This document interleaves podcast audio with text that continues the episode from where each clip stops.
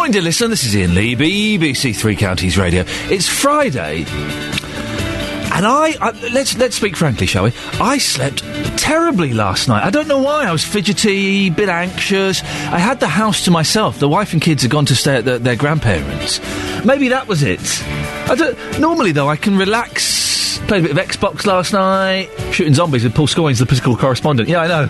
I know. Yeah, sorry, Ollie. We should have invited you, but we didn't. But I just slept terribly. So I'm a little bit sleepy this morning. So I may need you to call in and wake me up. I need an argument. Does anyone fancy an argument? If you just want to have an argument with me this morning, 08459 455 555. Let's just have one to wake ourselves up, shall we? Here are some of the things coming up on the show today. A Luton mum who fled Lanzarote with her young son to escape her former partner has not seen the boy for over 3 months. Find out more in the next few minutes. At what points should schools decide to close because of the bad weather? Before it snows to give parents advance warning, or as and when it happens? Some schools in Buckinghamshire, get this, right? It's not snowed there, but the schools are shut because it might snow. Really? That seems incredible to an old man like me. And which charities do you think deserve your money?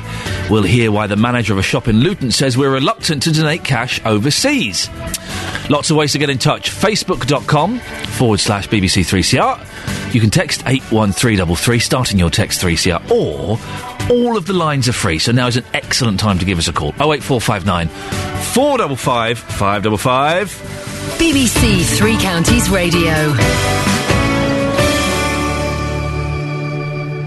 A Luton mum who kidnapped her son and lost custody now wants him back after not seeing him for 3 months. Marie Roche initially fled from Lanzarote with Dylan to escape a relationship that she says was abusive. Her son's dad has ended up in prison. Well, reporter Serena Farrow has a story. Serena, tell us a bit of the background on this. Yeah, well, back at the beginning of summer last year, Marie left Lanzarote, where she was living with Dylan's dad, who's called Robert Burke. She claimed he was violent and had in fact been convicted of domestic violence against her. But the UK High Court insisted that she go back to the Canaries with her son by July the 7th. However, she refused, and because of that, she was on their own, technically. The courts then classed it as kidnapping, despite it being her own son. So is Marie still with Dylan now? No. She eventually stopped running, the police caught up with her and took him away. As a result, the British courts deemed her unfit to look after him and insisted that he live with his dad in Spain. So the son's living out there now? He is indeed, but Marie hasn't even seen him for about 3 months now, since he was taken away by the police. She simply hasn't visited for a number of reasons. Well, first, she can't really afford the travelling to and from Lanzarote and all the accommodation costs involved, and she also works, of course, over here, so it's not easy taking time off either. Why is she still fighting when the rules have already been laid down in court? Well, because circumstances have since been changed. So Dylan's dad, Robert, is now in prison. Ooh. And the little boy's been looked after by the dad's mother. That's the son's grandmother. Therefore, Marie feels he's no longer a fit father. What has she done to try and get him back? She has a British solicitor who's bilingual, and they've now got a legal case in Spain which is pending.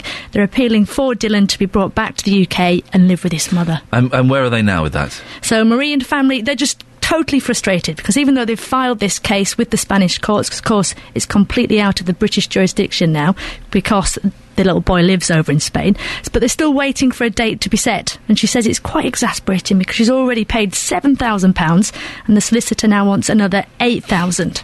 And they also have reason to believe that the grandmother's since taken Dylan to Ireland around Christmas time, which is the father's native country, yet that's actually a condition that's forbidden. So Marie's just astonished how this kind of activity isn't being picked up by the authorities and stopped. Going off on a slight tangent, she spent £7,000 on the solicitor, yet she says she can't afford to go and see him. This is true. Oh, we'll find out more later. We'll find out more. She must be devastated, though, not being able to see her son. Well, yeah, of course. I mean, although she does manage to speak to Dylan once a week on the grandmother's mobile. The last time she spoke, in fact, was a week ago. She says sometimes, though, it's hard because the phone's switched off, so it's not the most reliable method. And at one point, she went over 2 weeks without speaking to him. She even missed his birthday last month. But she's even more worried at the moment because Dylan's passport actually expires in just 2 weeks' time. And in order to renew it, you, of course, need both parents' signatures. That's a little tad tricky, though, because, of course, she's over here and the other parent's in prison. So she's hoping everything can be all sorted in the next fortnight, though she does realise that's not really realistic. Serena, thank you very much. We can hear more as Marie and her dad, John Roche, will be coming into the studio to give us an update in the next hour. I do fancy a bit of an argument. Can we? I need something to kind of give me a boost. So if someone wants to call in and just have an argument about anything, completely non-specific, anything you fancy, phone up and I will take a contrary point of view. I'll win the argument as well. I mean, that kind of mood. I will win the argument. Phone up, tell me what you want to argue about. And we'll have it out on air. 08459 455 555. Let's have a quick look at the front pages of the newspaper. The Guardian. Hostages killed in rescue bid. Two Britons feared dead as Cameron says country should prepare for bad news from Algeria. Terrible story. Did you see that MEP that tweeted last night? Did you see that? I can't remember the guy's name. Lucky for him. Well, I'll find it out for later on. And he tweeted, Al-Qaeda 1, David Cameron nil. Yeah, people died in this, didn't they? Am I right thinking people died? Yes, they did. Lots of them. And he thought that was appropriate. Outrage on Twitter. Normally I don't like the Twitter outrage, but this one I thought was quite justified. Excuse me. And then a few minutes later he deleted it and apologised profusely. Oh dear, sir, the damage. After having my BBC Twitter course yesterday afternoon, I know, sir, the damage is done. The Independent. British hostages killed in Saharan bloodbath. Government dismay after Algerian forces attack Islamists at BP gas plant. Police launched criminal probe into MP's child sex ring. Scotland Yard launched an investigation last night into allegations that Tory politicians were members of a paedophile ring which abused children in care in the 1980s. Wowzers. The Daily Telegraph. Britons die in bungled rescue. Thousands warned to stay at home as snowstorm hits. The Times. Cameron, the country must be ready for more bad news. PM postpones Europe speech amid anger at botched hostage rescue. The Daily Express, snow chaos to last 3 days. As you know, huge fan of the snow, but I'm driving all the way to Gloucester this afternoon and then hopefully, coming back tomorrow. Or not. Maybe I'll end up buying a house in Gloucester, doing the show from there. And then there's a picture of the toothy princess. The Daily Mail, bloodbath in the desert. And there's a story about a lady who was on a television show and having some pictures done, money spent on her to make her look better. And the Sun, Jordan has got married again. Ha ha, how we laughed. Do you remember Jordan's third wedding? Ha ha ha, how we... I met her once. Lovely. Bonkers... but lovely, very nice, but absolutely hat stand. Up to 20 British people are still thought to be missing in Algeria, following an operation to free hostages who were being held at a gas plant in the desert. Several people were killed when Algerian military helicopters and special forces stormed the facility, but there are no confirmed details of how many. One British hostage has already been confirmed dead. Last night, David Cameron warned of the possibility of further bad news. Cobra officials here are working around the clock to do everything we can to keep in contact with the families to build the fullest possible picture of the information and the intelligence that we have, and I'll do everything I can to update people about what is a difficult and dangerous and potentially very bad situation. The Algerian rescue effort was launched early yesterday morning without consultation with the UK. David Cameron was informed it was underway when he telephoned his Algerian counterpart yesterday morning, despite having earlier asked to be kept fully updated. Offers of British help had been declined. Downing Street said the Prime Minister emphasised the continuing need for the Algerian security forces to do everything they could to safeguard hostages. Cavan MacDonald was the chief engineer for the company that designed and built the plant. He's surprised it was targeted. When you deal with these relentless terrorists, life is not in any way precious to them.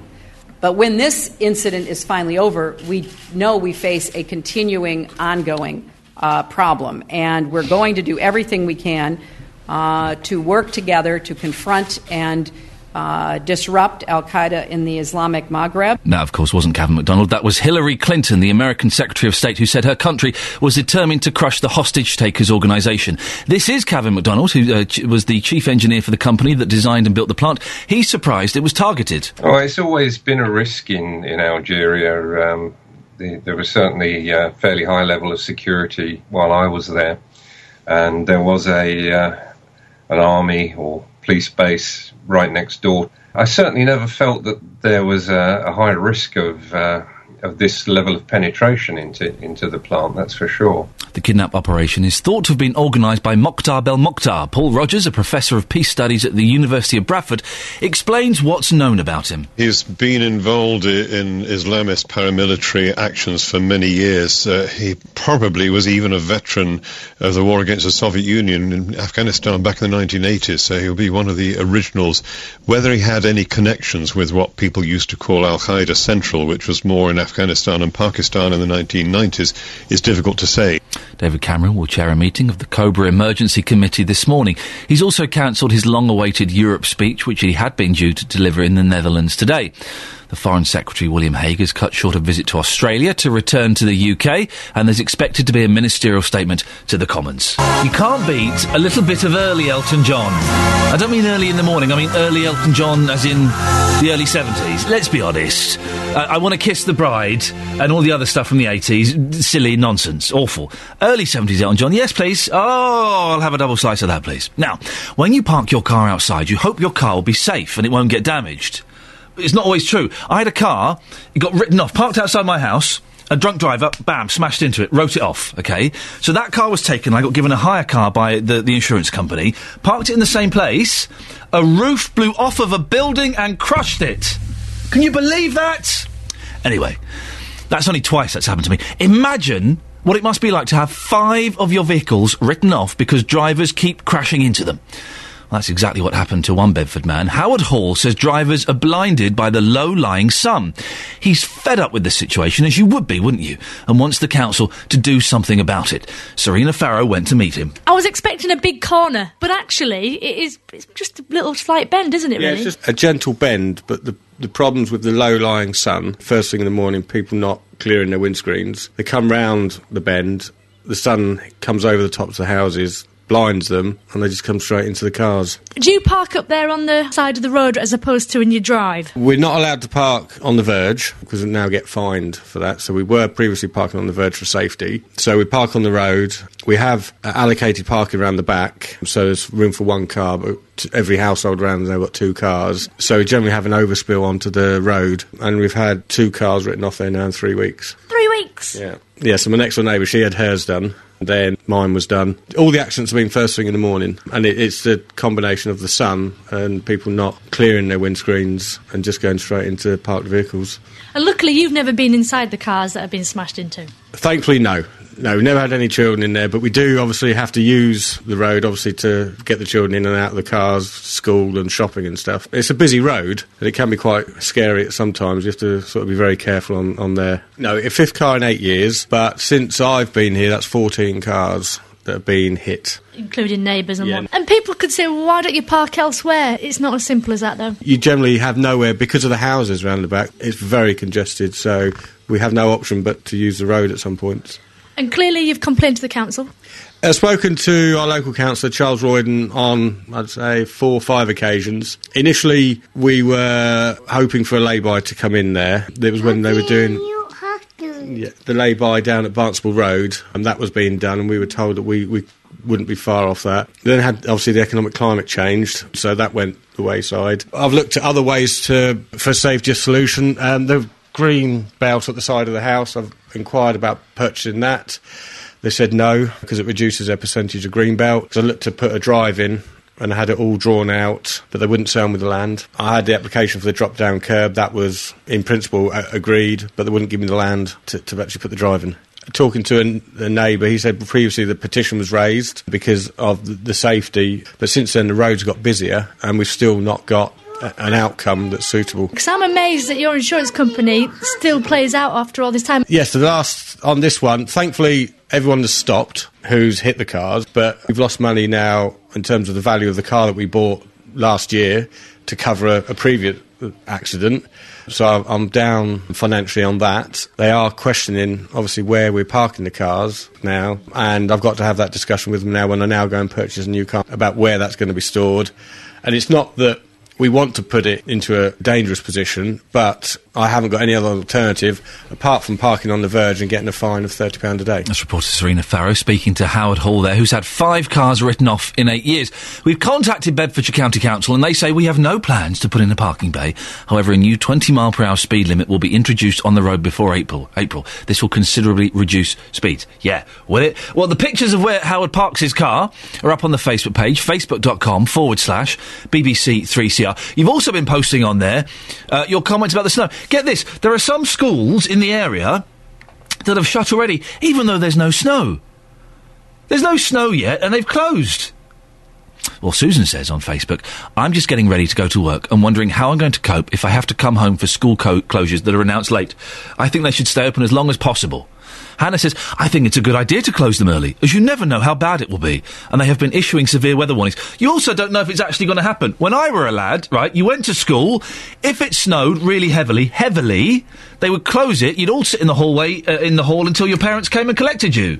Oh, and it's on a Friday. Oh, they've closed the schools on a Friday. I don't want to cast aspersions, but anyone else thinking teachers getting an extra day off at the weekend? I'm suspicious.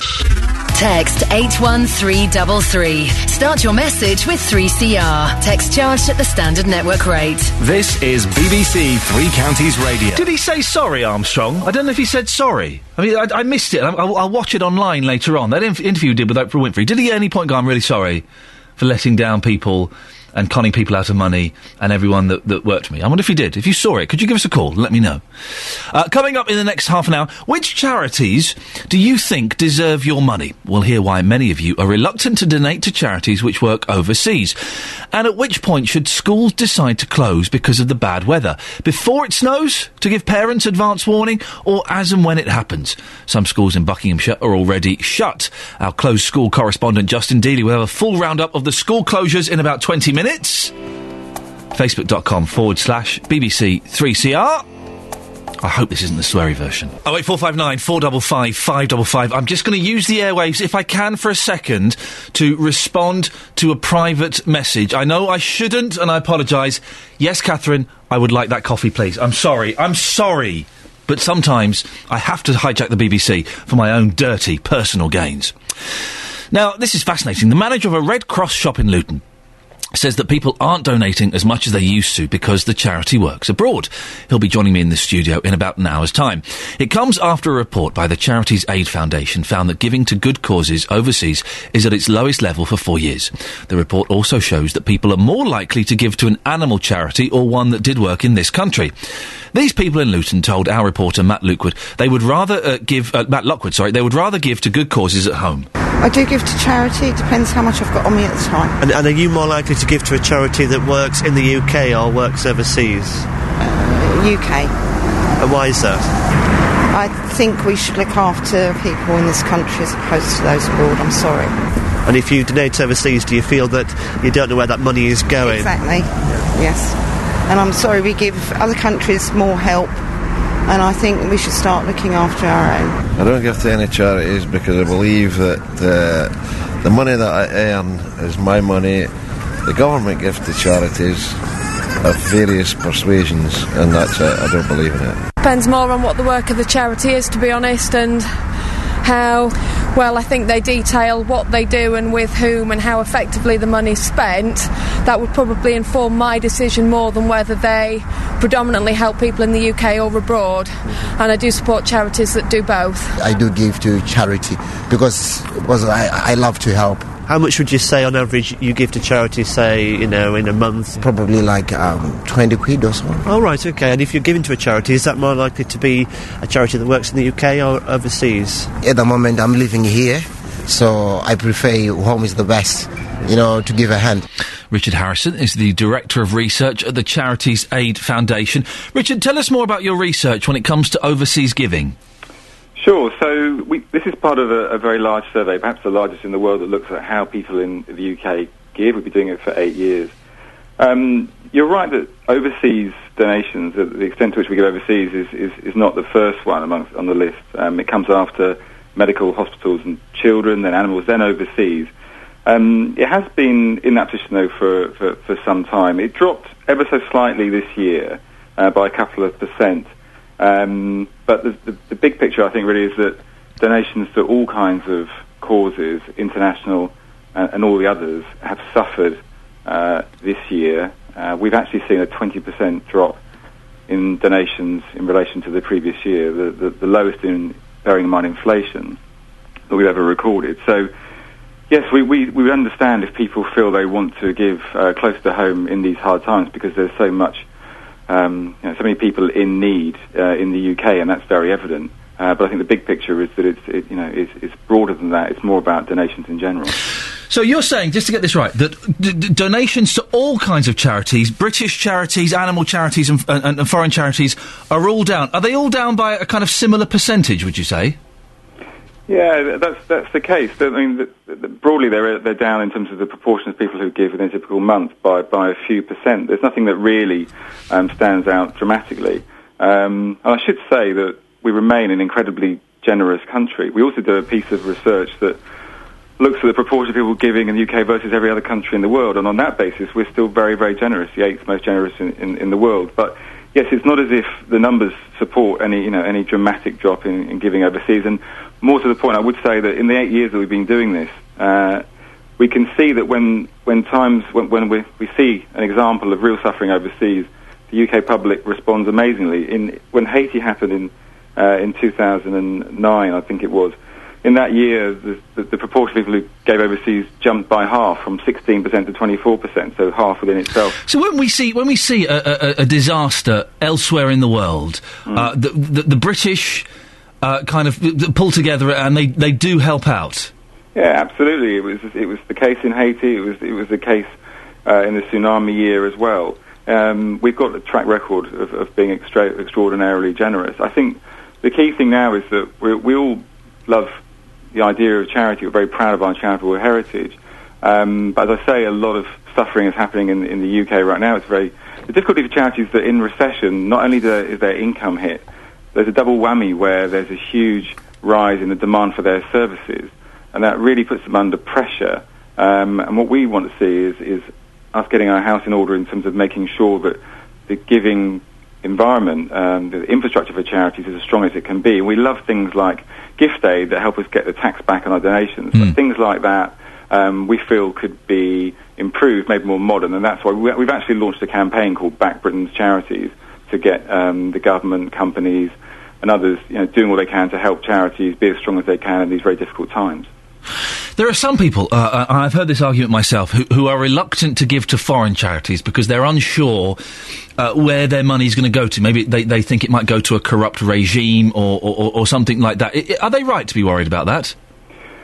I don't think so, really. I mean, I think it's absolutely fair, but I think we're very lucky in this country that a number of things happen that help us to get that right. First of all, we've got, and this doesn't happen in many countries, what we call a regulator. People may know the term, the Charity Commission, and they take care of a lot of the work of making sure that people we can give to are absolutely legitimate. But beyond that, something very interesting in your piece just now was someone said, I'd like to understand how efficient charities are overseas. Something that charities are very, very mindful of, and when you speak to the gentleman from the Red Cross in an hour, that charities like that are particularly good at this, is showing donors the impact of that work. That could be through videos, that could be through hard numbers. It is a bit difficult for charities who perhaps are into animal. One charity might trade in helping animals and other children, etc., to all produce numbers that one can easily compare. That's a big initiative in the charity sector. That charities are working hard on to prove their impact, but they're increasingly getting there. But I think the more that the charitable sector can bring down to earth, can help people really see what's happening on the ground, and they're doing an increasingly good job of that, the more it'll be easy for people to give overseas. Why do we love animal charities so much? Well, it's very hard to say. I mean, I guess we're a nation of animal lovers. That's one thing that we tend to say. And there's many examples of animal suffering that are prominent in the media. But I think our charitability, if you like, is very broad. The numbers in the report say that there's over half a dozen causes that more than 10% of us are giving to every single month. So I think first and foremost we should just be very proud of how charitable we are across the board, and be looking for ways to make sure that we remain one of the most generous countries in the world. Richard Harrison, Director of Research at the Charities Aid Foundation, thank you very much indeed. On FM, AM and online, BBC Three Counties Radio. There we go, that was Alaska Campus from Watford and their track to the new year. Top marks, Alaska Campus, for not doing what a lot of the unsigned bands do and doing a 5-minute song. 2 minutes 25, perfect. That's what you want from a pop song. Absolutely perfect. Now, as you just heard in the weather, the snow today. Oh, it's coming. And several schools are closed already, even though it's not snowed. Most of them are in Buckinghamshire. And this morning I want to know what you think about this. At what point should schools decide to close because of the bad weather? Before it snows, to give parents advance warning, or as and when it happens?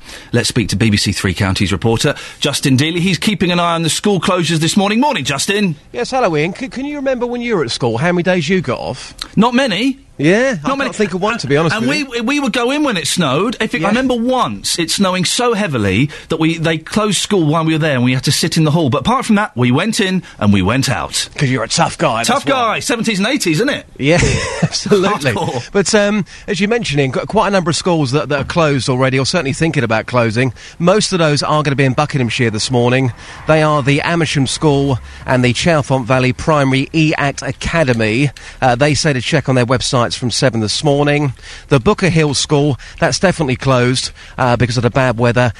Also, the Brill Church of England Combined School, the Cadmore End Church of England School, the Chilton Gate School, the Clayson's Primary School, the Disraeli School and Children's Centre, the Downley School, the Freeth Church of England Combined School, the Great Missenden Church of England Combined School, High Wycombe Church of England, Maplewood School, West Wycombe as well. They are all closed this morning. That's in Buckinghamshire, of course. In Hertfordshire, the Nicholas Breakspear in St Albans, that's closed all day due to a gas leak. The Westfield Community Primary, that's going to be closed because of a heating failure. The St Mary's C of E Primary in Welham Green, again closed from 1 o'clock today. And the Colnebrook Special in Watford, Roman Fields in Hemel Hempstead and Southfield in Hatfield, all closed today, Ian. So lots of closures coming in already. Man up, and schools! And that's been changing since 6 o'clock this morning. Do you not... Is there not an element of this, Justin, though? You think, it's a Friday. Would they have closed if this had been a Tuesday or a Wednesday? Well, I like teachers. We had a lot of snow on Monday, didn't we? It snowed for quite a few hours on Monday. Yeah. And we never saw any of these closures then. No. And if anything, the roads in the afternoon weren't too bad. A lot of people, I think, saw that forecast and thought to themselves, I'm going to maybe go into work early and come out early. But most people this morning, Ian, I got some brief reaction. You spoke to some people, did you? Most people, when you say to them, lots of schools are closed already, they look at you as if you are absolutely crazy. Here's the views of Steve. Here's what Steve had to say early this morning. Well, I don't think they should shut, really. I think they normally should shut if the schools ain't got no water or heat. So I think that's out of order, really. So you think the schools saying they're closed the day before is not a precaution, if anything? It's just quite weak? Quite weak, really, yeah. That's what I think, yeah. When you were at school, did you ever close the day before because of snow? Well, without snow, if you know what I mean. No, we didn't close at all, as far as I know. Never once? Never once, I don't think, no. Yeah. Mine going back a few years now, so... The views there of Steve, and after that, Ian, we had a good old reminisce about Steve's school days and his tight trousers. Did you go to school with Steve? I didn't go to school with Steve. No, I'm sorry, I misunderstood, yes. But Steve was saying there that when he was at school, this never happened, let alone going home on the day it snowed.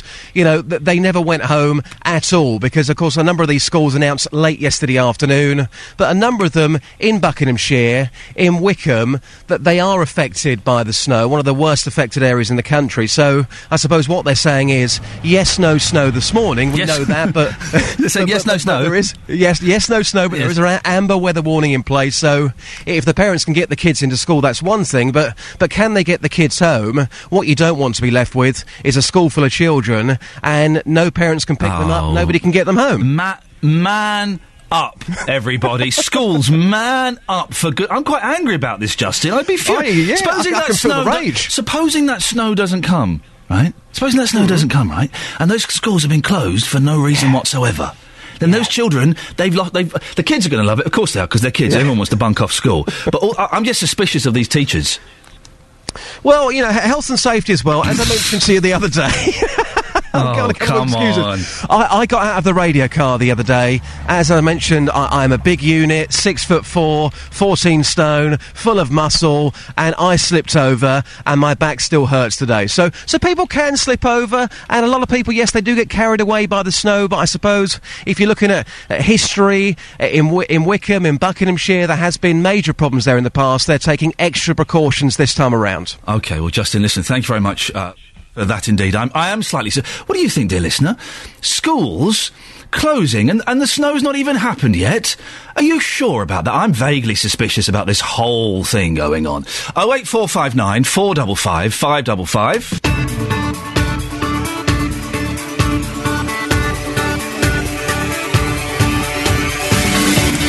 To listen, this is Iain Lee, BBC Three Counties Radio. It's 7:03. It's Friday. I tell you what, it's flipping cold. Oh, it's chilly. And it's going to snow. And I've got to drive all the way to Gloucester today. I'm a big fan of the snow. I'm not complaining in the slightest. I wouldn't dare.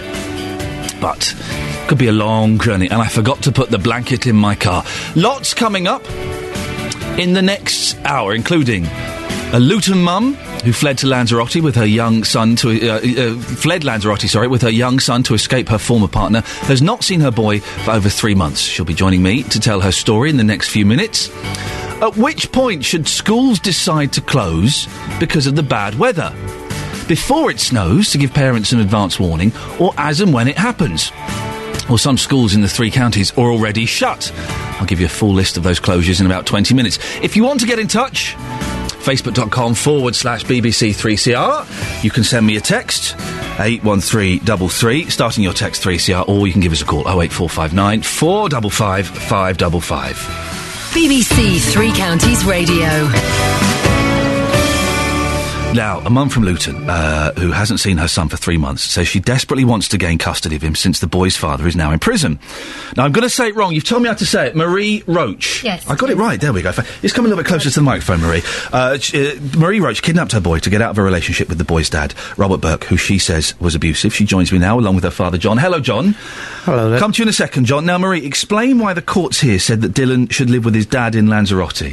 It wasn't necessarily that he should live in Lanzarote with his dad.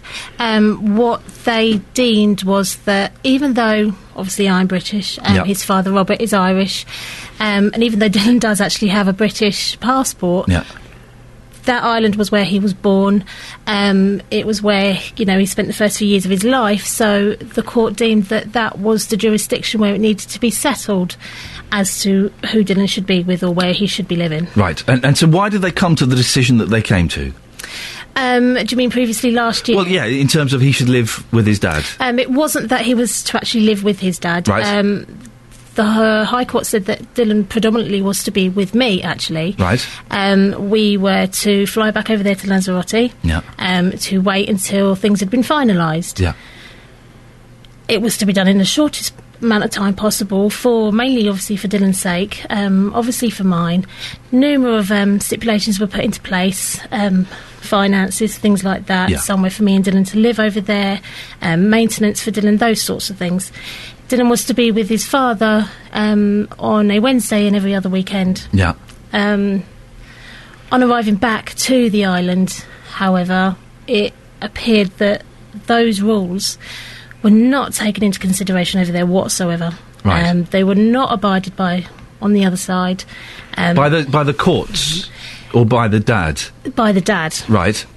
And not only that, whilst when the paperwork and everything was produced to the courts over there, it was basically a case of, oh no, that's the UK. We have different rules over here. Okay. So they completely sort of counteracted out. So what rules did they come up with in Lanzarote then? In Lanzarote, not long after I'd arrived, Robert seemed to think, as he always did, he knew best, he had the money, he could do whatever he liked. He basically took me to court over there. Right. It appeared, because of the rules he didn't abide by, that the High Court stipulated, I think this was his plan, actually, in the court over there in Lanzarote, it looked as though I had nowhere to live. It looked as though I didn't have any, income of any kind. Mm. On paper, Robert looked like the perfect sort of individual, you know. So a shared custody was put into place. Mm-hmm. Dylan was to be with me for half of the week, with him for half of the week. Yep. However, things seem to go back to the way that they were before, after a short space of time. Which was? He wasn't supposed to come within 500 metres of me. Right. He wasn't supposed to contact me. Yeah. You know, all of these things were put in place. Yeah. He ignored that. Right. He was his same nasty, manipulative self. And not only that, but the half of the week that Dylan was supposed to be with him, Dylan was actually with nannies. Well, if he was breaking the rules that were laid down by the courts in Lanzarote, then why didn't you go back to the courts? Why did you take the step of effectively kidnapping him and bringing him back to the UK? Obviously, you know, I personally wouldn't call it kidnapping. Neither would the High Court. One of their stipulations. Right, but that's how it was deemed. That was how it was deemed in Lanzarote. That's why I'm using that. It was possibly deemed over there. So why did you not go back to court? Why did you abduct him or bring him over here, knowing that would get everyone in trouble? It's unless you're there and you know the system and you've experienced it yourself, you would not believe how heartbreakingly slow the process is. I mean, everybody's heard of the term, you know, manana this, manana that. It's way beyond that. Yeah. You know, you could be told that things might happen or things might be finalised or you might have news in a week's time. 5 months later, you still don't know anything. You're still waiting for that court date. You're still, you know, any kind of little bit of news that might help the situation. Now, I find that, especially for young children, absolutely detrimental. I really, really do. You know, we had a 4.5-year-old little boy who was suffering terrible head injuries, spent time in hospital, would literally cling to me, crying his eyes out, saying, "Mummy, please, can I stay with you? I don't want to go to Daddy, he hits me." You know, I even have police reports that say that police officers that have witnessed little Dylan saying that to the police themselves. And it finally gets to the point where you think, this cannot continue. Absolutely not. When did you last speak to Dylan? The day that that he left and was to be collected at the police station. When was that? By Rob and his father. That was in October. So you've not spoken to him since October? I've spoken to him. Right. My solicitor has been absolutely fantastic. He really, really has.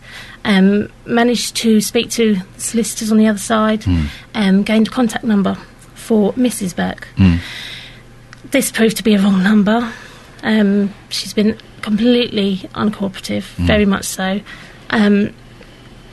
We then finally managed to receive another Spanish telephone number for her. Most of the time it's been switched off. Not only that, like I said, it was deemed that she needed to stay in Lanzarote while everything was finalised. I know from the difference in the dialling tone, there's a distinct difference between a UK or Ireland dialling tone on the phone, or if she was in Lanzarote, it's a different... So you're saying you think that she has moved to Ireland or the UK somewhere? She's somewhere. Right. There's been a UK dialling tone on the phone at times. A couple of days later, it might be a Spanish dialling tone, so I know that she's plane hopping. So when, sorry, just go back to it. When was the last time you actually spoke to Dylan on the phone? It was last week. Okay. What are you hoping to do next? What's the plan?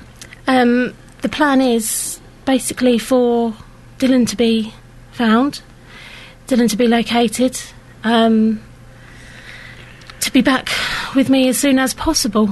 And how are you doing that? Like I said, my solicitor, he's been absolutely fantastic.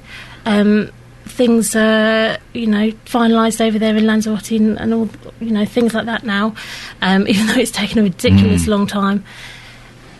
It's just a case of finding him straight away, you know, as soon as possible. The Irish Garda have actually been fantastic. They've been looking for Dylan. They've been to various places in Ireland to try to track where he is. Like I said, it was only the week before last that I came back from Lanzarote. I was there. So you've been out there looking for him? I have, yes, exactly. Yeah. And the Spanish Guardia Civil, they've also been looking for Dylan. at the moment, every day, as you can imagine, to me feels like an absolute week. Yeah, of course. I can't imagine. My little boy was away. Has been away for 2 days, and I'm heartbroken already. Mm. I know exactly. I can imagine how you feel, John. You're the granddad. Yes. What's it been like for you? Horrendous. Yeah. Not only have I got to worry about Dylan, I'm also worried about my daughter as well. Yeah. And he was such a happy little boy when he was with us. He absolutely worshipped his mum. And he just had no time at all for his father or his grandmother. He wouldn't even call her nanny. All he would ever say is, whenever he mentioned her, he would always say, my dad's mum. Mm. And he just didn't like the woman, and yet I had to take him to Luton Police Station, be the last person with him, and hand him over to... I just have to tread very... just slightly carefully, just because they're not here to put forward their side of the case, so I just have to tread very carefully around all this. But, yeah, so you took Dylan to the police station to hand him over. Well, that, I can't even begin to imagine what that was like. It was absolutely horrendous. Of course it was, yeah. For Dylan, well, and for me. Yeah. And for the police, just to see Dylan stand there tugging at a policeman's jacket, saying, please don't give me to my daddy, please don't give me to my daddy, he'll hit me. They didn't want to, did they? And the police officer, when he left our house that day, was actually in tears because he was so upset at having to do their job. And I've got to admit, the police were absolutely brilliant. They were.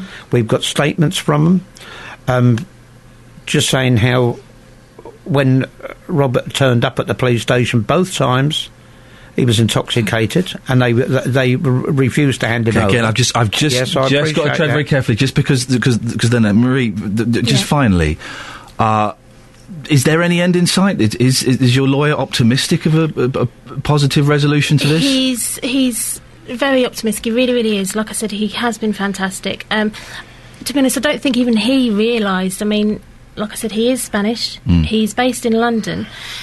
However, you know, so he's used to Spanish law and things like this. I don't think even he realised how slow the process is over there. Yeah. You know, we're not talking about mainland Spain. If we was, it might have been a different situation. This is a very small, little island where things take a very, very long time. So he says that everything's going to be fine. It's going to be, you know, work out. Dylan's going to be found. There are, obviously, I need to be careful what I say, but there are steps in place to make sure that nothing like this ever can happen again, that Dylan will be very safe, I will be safe, and we will be happy. Well, listen, as a father of two little boys, I can't begin to imagine what you're going through. I wish you the very best of luck. Thank you very much, Marie. I hope you get to see and hold little Dylan very soon. So do I. I'm sure you will. And John, thank you very much. Look after her, please. I will try. Thank you very much indeed. Now, listen, when you park your car outside, you kind of expect it to be safe, don't you? I've had a couple of really bad bits of luck. A drunk driver smashed into a car, wrote it off. The hire car was given. A week later, the wind blew a roof off of a building and crushed it. Right? I'm guessing that I'm pretty much... I've used up all my bad luck when it comes to parking cars. That's only twice. Imagine if it had happened to you 5 times. 5 of your vehicles written off because drivers keep crashing into them. Well, that's exactly what's happened to Howard Hall from Bedford. He says drivers are blinded by the low-lying sun. He's fed up with the situation, as I'm sure you can imagine, and he wants the council to do something about it. Well, our repeated car crash correspondent, Justin Dealey, is out and about. Good morning, Justin. Yes, hello. You're there, aren't you? I am. I'm on Tyne Crescent here in Bedford. I can't believe this story is incredible, isn't it? Well, it is. I mean, I'm looking at this road right now, and to be brutally honest with you, I can't see what the problem may be. It's a 30 miles per hour road. All right, it's very, very quiet. It's very early in the morning. But as you mentioned, those statistics don't lie. Howard is with us here, live with the radio car. Howard, welcome to the programme. As I mentioned there to Iain, I'm looking along this road here. I can't see what the problem is. For anybody who's not been here before, why is this such a problem road? Morning. The problem tends to be... in sort of the winter time and early spring, where the sun's quite low and it rises over the houses across and comes down the apex of the bend here on Tyne Crescent. And if people haven't demisted their cars or taken the proper precautions, if it's icy or ever, they just come around the bend, they get blinded, they carry on going, and of course cars are parked on the bend and they just don't see them. OK, so they're coming around that corner there. Now, I'm right in saying you've had 5 of your cars written off. You must be so frustrated. Enough is enough now. Yeah, it is a point now, because it's the 5th car. It makes us not want to actually buy another car. But we do need to obviously get about and obviously, you know, transport our children about. And thankfully, nobody has been in the cars when they've been struck. But it is really frustration that you come in from working, you get into the house, 2 hours later, you're getting a knock on the door because your car's halfway down the road, damaged, written off, and not able to be used. Penny Snow's here as well. Penny, you've also had your car written off in December here. Are you worried somebody's going to be killed along this road unless something is done? I'm very worried because the last lady that hit me in December, she was an elderly lady driving a very new car, and I came out to her and she was very shaky. They'd called the ambulance because she was very couldn't breathe properly. But my insurance company haven't had any verification yet that she's actually responsible. So because the insurance company haven't heard from her, I haven't heard from them, sort of thing. So my biggest concern, to be honest with you, Justin, is not the sort of financial side, it's the life side. Because, I mean, 20 minutes later, I would have been putting my granddaughter in the car that morning, and she could have been seriously hurt, and she's 21 months old. Yeah, I know exactly what you're saying. Howard, your car's been written off 5 times. Did these people own up? Yeah, apart from the first one that actually left the scene, but thankfully an off-duty policeman got the registration. They tracked her down the next morning, breathalyzed her, she was over the limit, and that was taken further. But thankfully everyone that has happened has been witnesses, cars behind that have stopped, and I've always been here on the scene. But it's, I mean, my insurance premiums have gone up. My insurance company are now questioning where do we park the car, and now I've got to go and purchase a new car. I've got to go through that discussion again as to what my premium's going to be on a new car. And this is nothing new. This has been going on for years here. You were saying there was a petition years ago that was sent into Bedford Borough Council and they've done absolutely nothing about it. Yeah, a local resident who's lived here, I think, for over 20 years now, he was telling me yesterday that there was a petition before. My neighbours along the houses here have all had cars written off. When I first moved in, I was, it was like, be careful because that's where, cars have been written off. But there isn't an alternative to park because of the density of housing, and on top of that now they've built a development with nearly 500 houses on the back, which has increased the traffic since I've moved in. Okay. Just lastly, before I hand back to the studio, what is your message to Bedford Borough Council? You think that they as a council have let you down time and time again. What is your message to them this morning? Well, I've spoken to my local council on virtually every time that we've had a car written off. And surely something's got to be done. It is a natural blind spot, and accidents are happening. So surely it's got to be, let's put safety first over before we lose a life, and that can't be replaced. Okay. A car can be replaced, but a life can't. And Penny, what's your message? Well, I just want to say to the council, it's £10,000 worth someone's life. Somebody's got to be killed first. For £10,000. Yeah, okay. And it's disgusting. Thank you very much indeed. There you go, Ian. Two passionate views. I mean, I'm along this road right now, as I mentioned at the start of the conversation. At this moment in time, it's very, very early, but as soon as that sun comes out later and the road gets busier and cars get parked, you've heard there. I mean, you've had Penny in December. She's had a car written off there. And you've heard also from our first guest, not 1, not 2, not 3, not 4, but 5 of his cars have been written off. And quite simply, he doesn't want to get a car again because the car could be written off. You sound like a very dodgy market trader. Not 1, not 2. Not 3. I've seen, there's a picture on Facebook. If you want to see this stretch of road and where the car is parked, facebook.com/BBC3CR. It does seem incredible, because it's not that big a bend, is it? I thought it'd be like a tight curve, but it's not. It's quite gentle. I mean, when I came here this morning, I didn't really know what to expect. I mean, the bend is relatively gentle, as you say, but I think as the day goes on and the busier this road gets, that's when you're going to get the problems. And you've heard there from Penny as well, major concern. She was going to put her grandchild into her car, that car that went into the back of hers and has written her car off. That car could have gone into her vehicle with her grandchild in that car. And the people here, petitions, been speaking to the council for years, they just cannot take any more of it. Justin Dealey, thank you very much indeed. Well, we've contacted Bedfordshire County Council, who say we have no plans to put in a parking bay. However, a new 20 miles per hour speed limit will be introduced on the road before April. This will considerably reduce speeds. Will it? But will it, though? 08459 455 555. We got the latest on what's happening around the three counties. Schools are already closing. I can't believe... I can man up, schools. It's not even started snowing yet and they're closed. Well, with the latest on the list, Serena Farrow is now going to read to you a list of schools.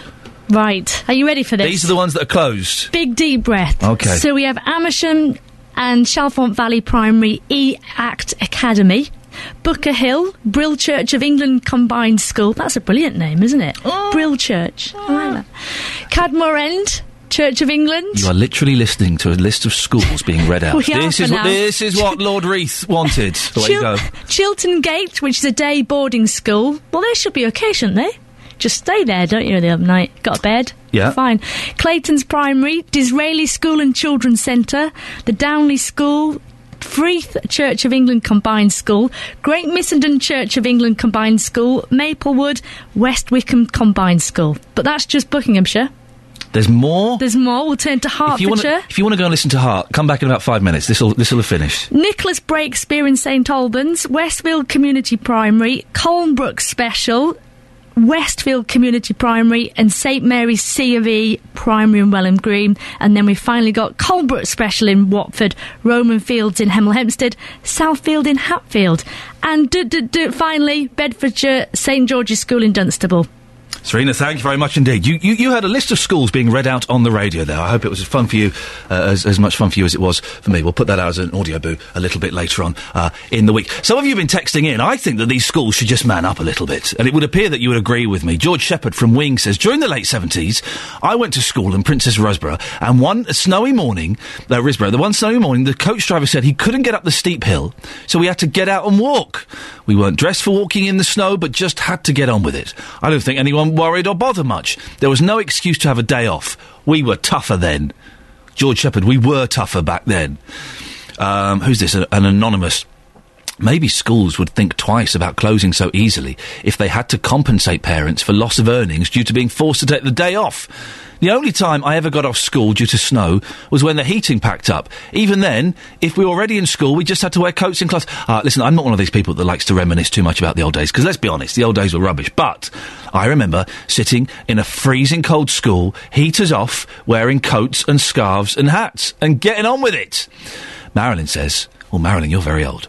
I went to school... She doesn't say that, but I've made that assumption. I went to school in the bad winter of 1963. And as far as I can remember, my school never shut. And that was bad snow, not 2 flakes that shuts and closes the country down now. I am a little bit suspicious. It's a Friday. It's, to quote R. Kelly, it's the freaking weekend. And there's not been any snow, not much snow. It's going to come later on. It might come after the schools have shut. And yet they've closed already. I can only remember, and I'm really struggling to remember, I can only remember getting sent home once from school because of the snow. I don't remember ever school being cancelled in the morning.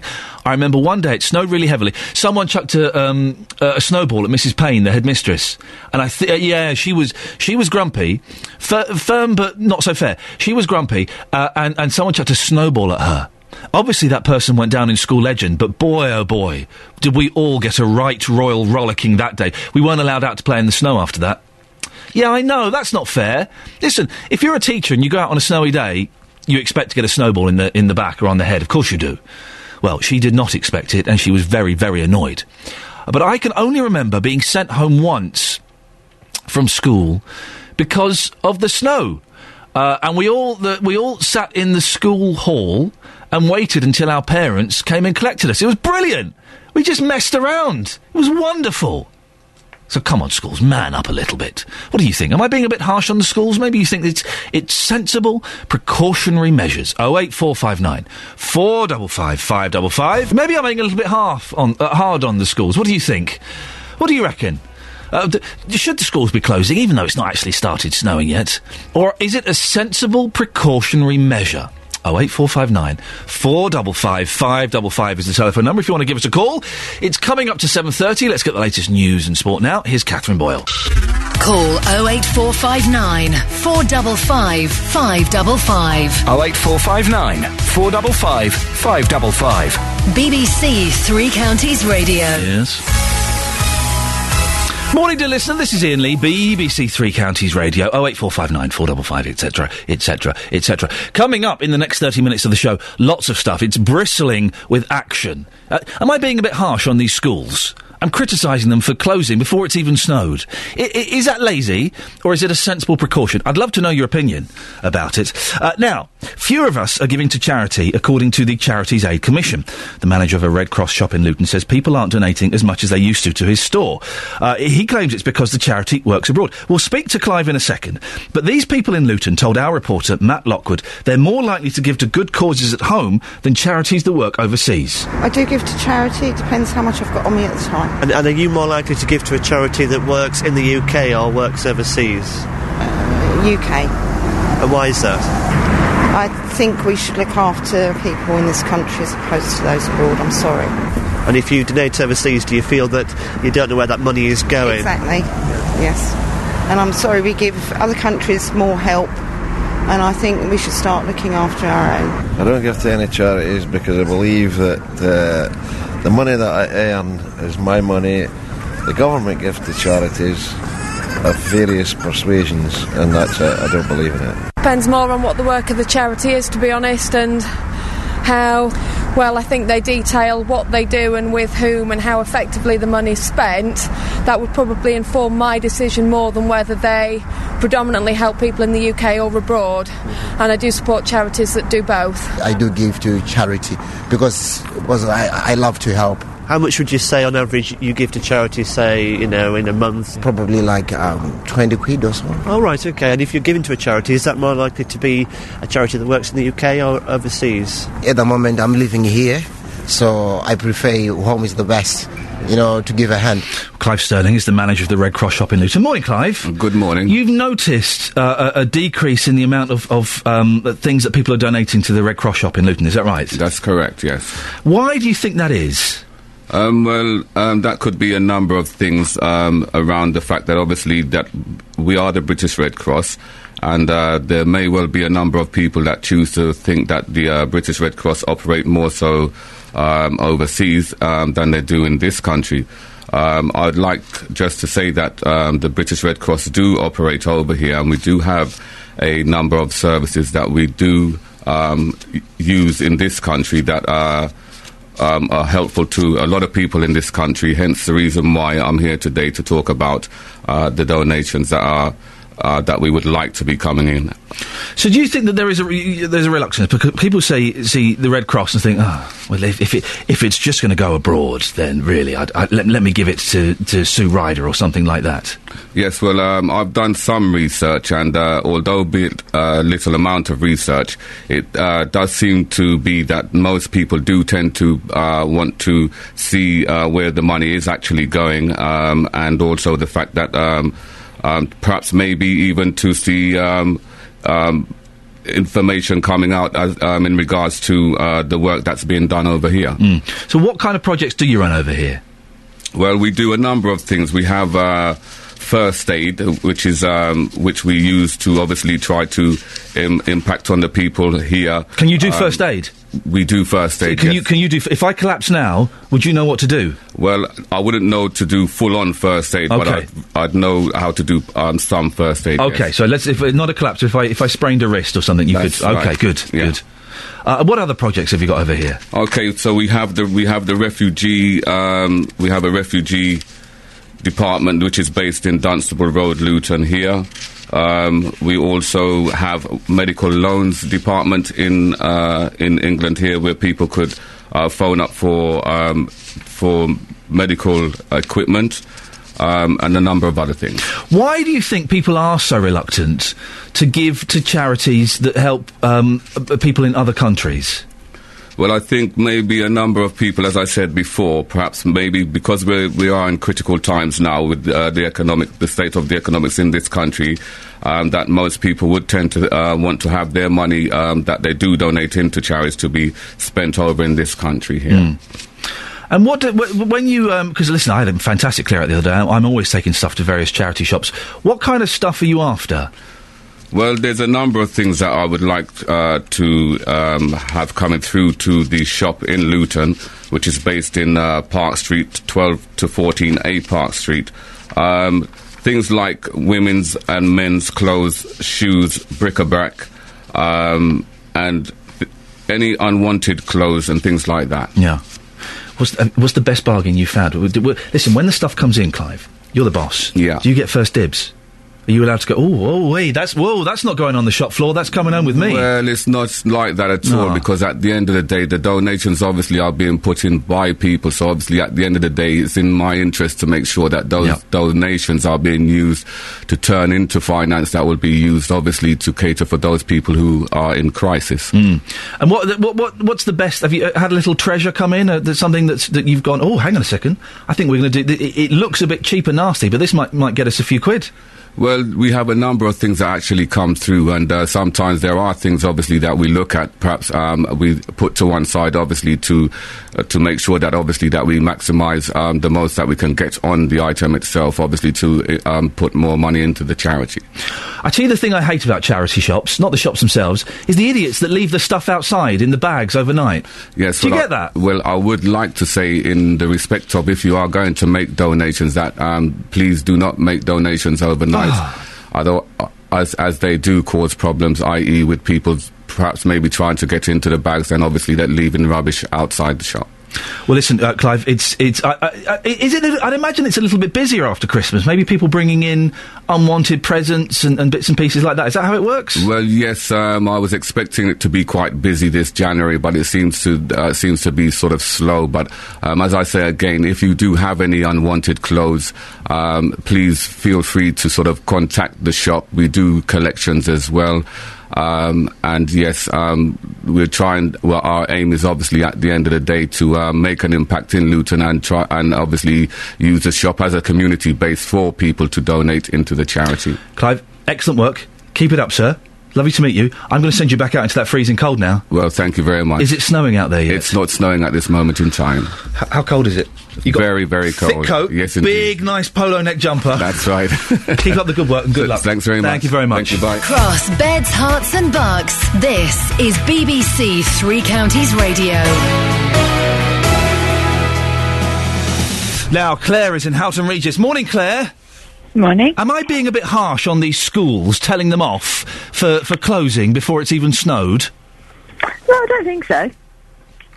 No. When we were children, we walked to the school I now take my children to, and I'm 40, so I went through some of those horrid winters that people are talking about, and we always got there, and the school's always opened. That was always part of the adventure, wasn't it? It's thick snow. Yeah. Oh, it's going to take us... You'd have to leave early, you were kind of allowed to get there a little bit late, and you'd be soaking wet, you'd have wet trousers and wet shoes, and that was part of growing up, wasn't it? Yeah, whereas now, my children go to the same school, as I did when I grew up. I'm lucky it's not...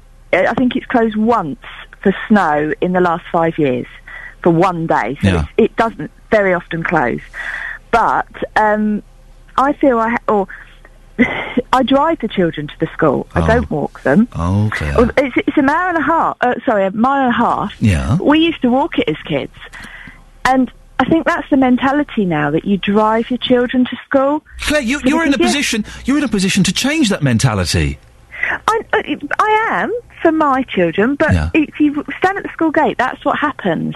And that's why the schools are closing, because everyone's got to get their cars out. Right. And that's what the issue is. It's not that we can't get to school, it's that everyone's got to get their cars out, and a lot of people have gone past their local school to the school of their choice, which means it's further. So walking would be very difficult, or more difficult. Mm. So I can see why the schools are closing. But actually, like you, I think it was an adventure to go out in the snow and get all dressed up and all the rest of it. And I almost get frostbite in your toes. That's all part of growing up. Claire, thank you very much. Laura's in Bedfordshire. Good morning, Laura. Good morning. What do you make of these lazy schools closing before it's even snowed? Disgusting. Well, yes, but unfortunately we are in a culture nowadays where there's a lot of people that are willing to sue on the slightest thing. And unfortunately, in our schools nowadays, if we clear the playgrounds and something does happen to somebody, we're actually liable for it. What? Hang on a second, Laura. Whatever happened to wet play? You know what wet play... I know. Used to stay indoors. A sign would go up, wet play, no one is allowed out, and you'd stay in the classrooms all lunchtime. I know. No, in our school, we encourage all the children to come in waterproofs, Wellingtons, change of clothes. We go outside in the playground, we build snowmen... We have extra long play times. We have open classroom for those that don't want to go out to play. We are really in with it. And because we're in a small village, we've got parents that work quite far away, so they rely on us to stay open. So hang on a second. Let me just say that. When it snows, you'd have longer play times? Just by a couple of minutes. Oh, that's wonderful, though. That's of course. Listen, I think that when it snows, yeah, you should go to school, do a bit of lessons and stuff, but yeah, have longer lunchtime and playtime. And it doesn't happen that often in this country. Come on, let them enjoy it. No. And we've only got a small school. We've got about 65 children. It's great to see them running around on the field and playing snowmen, and it's a great thing to involve them in, like, team games and things. There's a big positive with snow. I think there's a lot of negativity around, and we shouldn't tarnish all schools with the same brush. I tell you where that negativity comes from. Do you listen to the Jonathan Vernon Smith show at 9:00? No, I'm afraid I'm at school. No, well, of course you are. I'll be honest, you're not missing a lot, right? All right, but that's where the snow negativity comes from. People he hates the snow. Oh, does he? He's a snow bigot. Oh, no. Oh, we have the children at art yesterday. We had an art lesson, and we was all dotted around the different windows at school, drawing the pictures of the church and the fields, and, oh, it was lovely. Yeah. Fantastic. You just have to adapt to weather. Of course you do, Laura, thank you. Michael's from Downley. Morning, Michael. Good morning. What do you make of all this? Are the schools being a bit lazy? They are a bit lazy. I shouldn't say that, but my wife, she's a teacher, and she was praying all night for the snow, being honest. Really? Yeah, she was praying. She was hoping the school would be closed. I can't say which school that was, but... well, that is what... Broken Britain. That's a terrible attitude to have from our teachers. Absolutely, yeah, it is. I'm detecting an accent from you, Michael. Where are you from? I'm from Poland. Right, and Poland, if I know my geography and my weather correctly, Poland has quite a bit of snow sometimes, doesn't it? We've got plenty of snow, especially this winter. What would happen in a Polish school if it was snowed? Would it close? No, it wouldn't close, no. I'm 30 now, and the school was only closed once in my school career, when there was 2.5 metres of snow. Yeah. And apart from that, the school was always open. Solidarity. So, this is. You see what people knock Polish. The Polish coming over here, stealing our jobs. I've got a lot of respect for Poles that move to a different country to try and better their lives and improve themselves. I really have, and that's the reason. One of the reasons why you guys are such hard workers, because you go to school. The only time you closed the school when it was 2 metres of snow. Yeah, and I bet you had a great time, didn't you? Oh yeah, Michael. Listen, thank you very much indeed. Well, look at that. He's Polish. They only closed the school once when it snowed, when it was 2 metres of snow. His wife, I'm assuming she's English, I don't know, was praying last night for there to be snow so the school would close. Really? That's not good enough, is it? So lots of weather to contend with. I think we will see some problems from the snow, but dare I say, get out and enjoy it a little bit this weekend as well. Exactly, Elizabeth. Get out and enjoy it. Squeaky voice at the end. You've got little ones, haven't you? I'm going to get clobbered. Yes, I have. How old? 2.5. Oh, that's the perfect age. They must be so excited. Yeah, well, she hasn't quite realised, but we have been on holiday in the snow before, and she loves the sledge and trying to build a snowman. Unfortunately, though, it's not going to be great snowman material this weekend because it'll be quite dry and powdery. Oh, the powdery snow. Try and clump it all together. Elizabeth, thank you very much. Now, a Luton-based charity has been awarded a grant of nearly £200,000 from the government to tackle homelessness. The Noah Enterprise is one of 23 projects announced today who will get funding. The money will come from the Homelessness Transition Fund, which aims to support rough sleepers to get off the streets and their lives back on track right across the country. Well, Jim O'Connor is the chief executive of the Noah Enterprise. Joins me in the studio now. Morning, Jim. Good morning, Ian. How big an issue is homelessness in Bedfordshire? It's a significant issue in terms of scoping. There is an official count of 60 across Bedfordshire. Mm. But 60, I think, is a fraction of what the total is. The hidden homeless would be at least double that. Wow. And we know that from our own experience. You know what the weather is like. I've heard you talking about it today. Last night we had 20 people in our night shelter. Thank heavens we've got the night shelter. but we had 35 people coming to our soup kitchen, all of them, the condition that they were there was that they were homeless. Yeah. So they were going elsewhere and living in squats and so on. It's a significant problem. The government have recognised that there's a problem in Bedfordshire, which is why they've allocated funding to Bedford Borough Council on behalf of the other three councils. Mm. And it's in support of an initiative called No Second Night Out, that is determination that no one spends a second night out on the streets. We applied for this funding to support that programme, and we're delighted to have that opportunity. So where will that money? Where exactly does that money go? What's that money going to do in practical terms? I'm not quite sure what the allocation of the money to Bedford Borough Council will do, and I hope that will be a collaboration with us. For ourselves, we will put an outreach team on the streets, as we have at the moment in Luton, and we have a reputation for that of persuading people who are on the streets to engage with us, and then get on the staircase of support that will lead them to a better quality of life and ultimately independence. So the people who are on the streets come to our welfare centre, and then they have access to primary welfare care, food, clothing, opportunity to clean up, and then supplementary care, medical services, dentistry, accommodation, finding accommodation for people, advice on benefits, linking into other specialist agencies. We then have a further piece of the jigsaw, a very important piece of the jigsaw, where people, when they get better enough, have the opportunity of employable skills training and getting work experience in our social enterprise. So that whole package is geared towards providing what we would call holistic support to the individual. Why are these people homeless? What are the stories that lead them into this situation? They're myriad. There is no single issue, from being in chaos, perhaps suffering from mental ill health, subject to addiction, substance misuse, or the recession.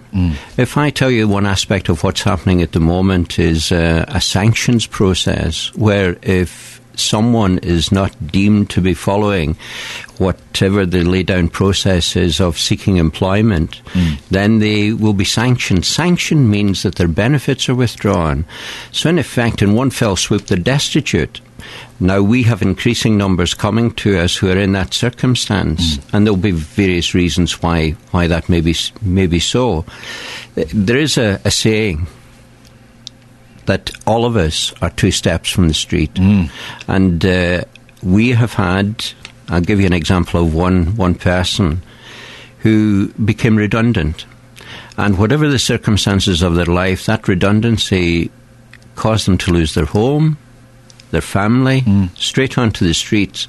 And we have one such person I can give you an example of who experienced exactly that, came to us through our night shelter 5 years ago, then began to volunteer with us. Then we found out what skills this man had. He became a driver for us.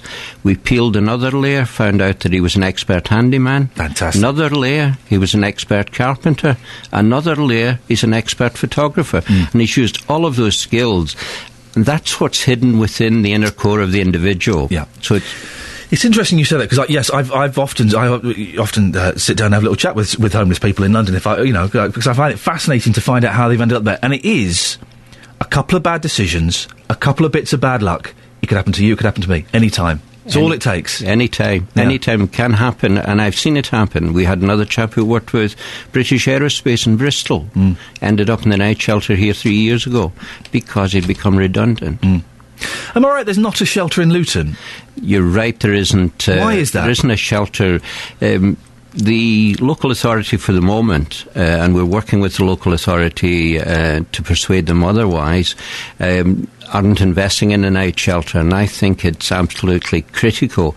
One of the primary steps, a very important step in helping people off the streets, is to have that emergency shelter where you get that space of 1 or 2 days to find more settled accommodation. And that's missing. There is a night shelter in Bedford, and there isn't one in Central Bed, so that's a problem, and that's one of the things we will be addressing with the project that we're undertaking. And if people are struggling, Do they come to you or do you go and find them? A bit of both. We, for people who are on the streets, we will actively go and find them. We will go onto the streets and find them. A couple of examples. About 6 months ago, there was a gentleman who came to our attention who was living, shall I say, with his three dogs in a makeshift tent in scrubland on the edges of Luton. He is now, through working with us, settled with his three dogs in accommodation. In the last 2 weeks, a gentleman that we've been working with over 4 years who has got serious mental health issues, and we've been working to try and get a remedy for him. And in the last 3 months, with the cooperation, and this is the great thing of partnership, cooperation of the mental health services and the Luton Police Force, that combination with ourselves, that gentleman is now in treatment. His life is transformed. If I showed you a picture of the before and after, you wouldn't believe it. That's the effect and impact that can be made. Well, Jim, keep up the good work. Thank you very much for coming in. Is there a website if people want to find out more about the Noah Enterprise? Absolutely. www.noahenterprise.org. And coincidentally, it's just been refreshed. Oh. So it's something interesting to see this weekend. Brilliant. Listen, thank you very much for coming in. I appreciate it. Pleasure, Ian. Thanks for your time. On FM, AM and online. BBC Three Counties Radio. 08459 455 555 is the telephone number if you want to give us a call. Beverly's in St Albans. Good morning, Beverly. Good morning, Ian. What can I do for you? Hi, I just wanted to make a point that kind of recognised the need for school closures. Right. In St Albans, most of the kids can walk to school. And certainly in our areas, they serve a relatively small area, except for the secondary school where the kids come in. Yeah. Problem is, most of the teachers live in outlying districts. Right. Last time there was significant snow, and the schools tried to stay open. Yeah. 3 teachers at the primary school had accidents on the way in. Right. Everyone. I don't live near BBC Three Counties. If it snows, I've got to come in. People who don't live near their work, if it snows, they generally have to go in. Why should it be different for teachers? I'm just saying it's not different for teachers. But people have to go in? Yes, they do. Of course, it is their jobs. Of course, they do. I have a response. Well, if I didn't turn up, there'd be no radio show. No great loss, many people would say. But you can't just not go into work because it's got bad weather. Yeah, but what I'm saying is it worth actually risking injury? No, you just drive carefully. I've driven in the snow loads of times. I've never had an accident.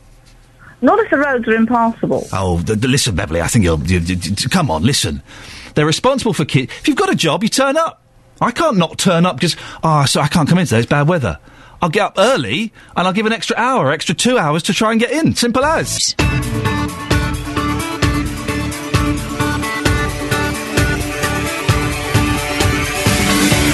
Morning, dear listener. This is Iain Lee, BBC Three Counties Radio. Lots coming up in the next hour before JVS at 9, including a Luton man who fled who fled Lanzarote with her young son to escape her former partner, has not seen the boy for over 3 months.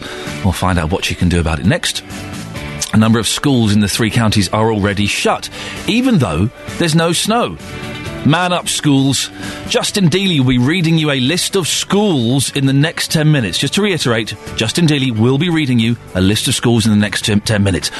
Should schools have made that decision before the weather gets worse, or are they just being lazy?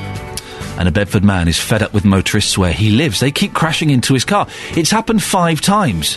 Facebook.com/BBC3CR. You can see where he parks his car. I've just looked at the comments. He ain't getting much support. He's not getting much support from you. Go and have a look and let us know what you think. You can give us a call, 08459 455 555. BBC Three Counties Radio. A Luton woman accused of abducting her son from Lanzarote says he's now being kept from her. Marie Roche left the Canaries because she says her relationship with the son's dad was abusive. Since then, the boy's father has been sent to prison and the child is being cared for by his grandmother. She told me earlier why she was forced to kidnap Dylan. You know, we had a 4.5-year-old little boy who was suffering terrible head injuries, spent time in hospital, would literally cling to me, crying his eyes out, saying, "Mummy, please, can I stay with you? I don't want to go to Daddy, he hits me." You know, I even have police officers that have witnessed little Dylan saying that to the police themselves. And it finally gets to the point where you think, this cannot continue. The plan is basically for Dylan to be found, Dylan to be located, to be back with me as soon as possible. And how are you doing that? My solicitor, he's been absolutely fantastic. Things are, finalised over there in Lanzarote, even though it's taken a ridiculous long time. It was only the week before last that I came back from Lanzarote. I was there. So you've been out there looking for him? I have, yes, exactly. Yeah. And the Spanish Guardia Civil, they've also been looking for Dylan. I know from the difference in the dialling tone, there's a distinct difference between a UK or Ireland dialling tone on the phone or if she was in Lanzarote, it's a different... So you're saying you think that she has moved to Ireland or the UK somewhere? She's somewhere. Well, Joanna Abrahams is a family lawyer from Watford who deals with this kind of case regularly. Morning, Joanna. Good morning. Legally, how does Marie stand here? Spain is a signatory to what's called the Hague Convention, and so are we over here, which means that if a child is wrongfully removed, that is to say without the consent of the other parent or knowledge of the other parent, then and abducted, let's say, to England, then we in England have an obligation to get that child back to Spain. And in Spain, they will make decisions about whether there has been abuse and so on and so forth. So the law says you cannot just simply remove a child unilaterally of your own free will. It has to be with consent and knowledge of the other parent. Now, I understand that she's saying there has been abuse, but it is for the Spanish authorities to investigate that abuse. And if necessary, put safeguards in place. It's not for her to have removed the child. She was suggesting that the attitude in Lanzarote, it was that kind of mañana thing where everything just drags on and on and on. Should she have been more patient? Well, the way it works is I can't comment obviously on the Spanish, of course. On Spanish social services, but what we would say over here is, assuming that there are protective measures in place, such as a social services in Spain, and we know it's a modern country, it's not backwards in time, then there should be protective measures over there. Now, what we don't know is, did she go to the police? Did the police fail her? Did she approach social services? Did they do nothing? We don't know enough about this to be able to comment as to what specifically, obviously, has been going on. But the generic rule is that these decisions and investigations should be where the child was habitually resident. That's really the best place to make them, and that was Lanzarote. Does the situation change? Because, and again, I know we don't want to talk necessarily about the specific case, but in generalities, because the father's now in prison in Spain, so surely it would make more sense for the kid to go with the other parent who's not in prison. Well, logically, one might think that. However, when she removed the child, she probably did so, I'm guessing she did it without telling him, but the child also has a paternal family. So what the court will look at is, if the child stays with his paternal family, will he still have contact with mum and so have a relationship with both sides of the family? Because if he were to stay with mum alone, what are the chances of her extending that so that he would have a relationship with his paternal family? So there has to be a balance. What the court will look at when it comes to deciding where the child is going to live eventually is what's in this child's best interests, and contact with both sides of the family is important. Well, she doesn't know where Dylan is now. That can't be fair, can it? You're right, and I'm not entirely certain why she's not been told where he is. That's got to be against the rules, hasn't it? Again, it's pretty difficult to guess. She should know where her child is. There's no logical reason why she shouldn't, unless there is a significant risk that she will try and abduct him again. And there may be a decision in the Spanish court to that effect, saying that, having heard the evidence, we're of the view that... I think it's highly unlikely that they would do that. The general rule would be just to keep his passport away, and if she has contact, to make sure it's supervised. So why she doesn't know where he is, I don't know, and I'm not quite certain that I've heard an explanation from her as to why the authorities have said, we're not telling you where he is. We can only guess. Is there... bearing in mind, if someone has abducted their child and then had the child returned... How likely is it that person, the abductor, will get full custody of their child at some point in the future? Well, I deal with this on a pretty much day-to-day basis. It's very, very common, but what would normally happen is the court has the power in England to, and will, almost inevitably, order the return of the child to the jurisdiction, and say it is an abducting mother, as a rule it's normally a mum who's left a broken relationship, often an English mum who's come back home and sent a Dear John letter, they can order the child home, and inevitably the mother will follow the child or accompany the child. But once they're back in that country, let's say they are sent back to Spain, the father may make an application over there immediately for residence of the child, and maybe even an order preventing the mother removing him from his care until the Spanish hearings have gone ahead. So it will really depend on what actions the left behind parent takes in the country where the kid was before they were removed. It's such a complicated mess. Joanna Abrahams, family lawyer from Watford, thank you very much indeed. On FM, AM and online, BBC Three Counties Radio. Well, I've been teasing you. I've been teasing you with this, yes. I've promised you at some point in the show you would hear the dulcet tones of Justin Dealey reading a list of schools. It's going to happen now. Justin? Oh, Ian, good morning. Should we sing them? What do you think? I've got no idea how to make this even vaguely interesting to the 98% of our listeners who haven't got kids at school. Well, but I know you can do it, Justin. I know you can sprinkle magic on this. I've got a little song for you, Ian. I've been thinking about this on the way from Bedford. OK. Hang on a second, Ladies and gentlemen, Justin Dealey is going to sing you some schools. Yes, now, OK, before schools, I want to sing a song about you. First of all. No, I'm worried, I've been thinking about this. It's work in progress. Yeah. Iain Lee, he likes the snow. He looks great in a dicky bow. And after the show, he's got to go. What do you think? Yeah, I think that's kind of actually a little bit creepy. Yeah? Yeah. It was meant to be. I've got a song for you. Have a listen to this. Justin Dealey, he's so feely. When I see him, I want to touch his face. Do your shirt up. That hairy chest is a disgrace. That was very impressive, that's actually. That's not bad, is it? Yeah, good stuff. Thank you very much. Shall we get on to the serious stuff now? School closures. OK, I'm going to make a cup of tea and have a wee. Let me know when you're done. You go and do that. The list has been getting bigger since 6 o'clock this morning. Ian, what I'm going to do, I'm going to read out the ones which are closed, not the ones which are going to be closing early. So these are the ones which are definitely closed today. The majority of them, they're in Buckinghamshire. Hope you're still there, Ian. So the Booker Hill School, the Brill Church of England Combined School, the Cadmore End Church of England School, the Chilton Gate School, the Clayton's Primary School, the Disraeli School and Children's Centre, also the Downley School, the Freeth Church of England Combined School, the Great Missenden Church of England, the High Wycombe Church of England, Maplewood School, and also West Wycombe Combined School. So those are the ones in Buckinghamshire. As for the lovely Hertfordshire this morning, the Nicholas Breakspear School in St Albans, that's closed. That's due to a gas leak. The Westfield Community Primary, heating failure there.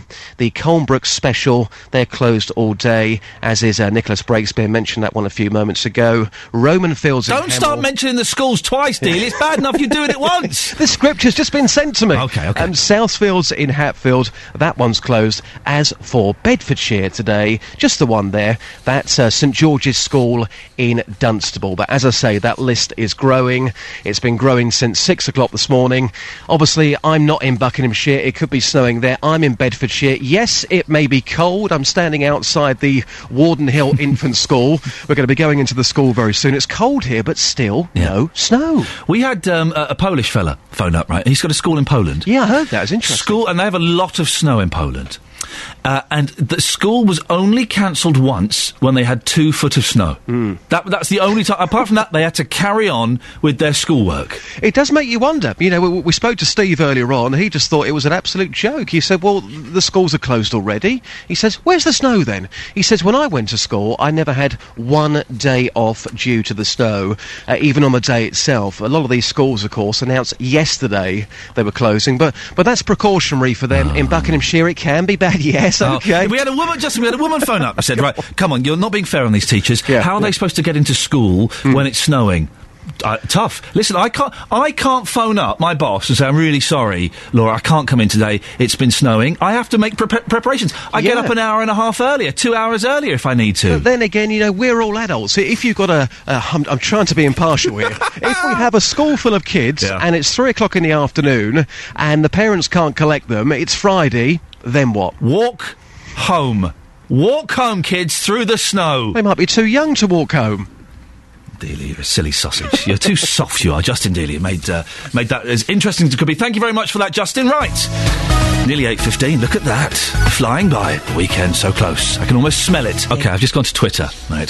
Twop Twips, my favourite. Do you follow Twop Twips, Jonathan? No. It's top tips from Viz. OK, it's very funny, a little bit rude. Right. At Twop Twips. They've just done a brilliant one which totally sums up my whole attitude to this. Teachers, why not have a training day where you learn to drive in snow? You see? It makes sense. They're naughty, naughty teachers. Call the Midwife returns Sunday night at 8 on BBC One and BBC One HD. Yeah. Well, go and watch telly. That's what that advert is saying. Yes, don't listen to the radio. But as we speak, they're advertising your show on BBC One. Oh, I'm are quite they? Sure. That's why I've not seen the adverts for this show on BBC One. Okay, cool. What on earth are you wearing? I'm sorry to be so blunt. This is my snow gear. It looks like... Well, you look like you're a camouflaged 15-year-old boy. This is my humbug top. I look like a mint humbug. Oh, bless you. But you're I've got 3 T-shirts on. Look at that. Yes. I've got my thick corduroys on. Let me see your trousers. Let's have a little look. My thick corduroys on. I've got my corduroys. I like thick cords. And I've got my snowshoes.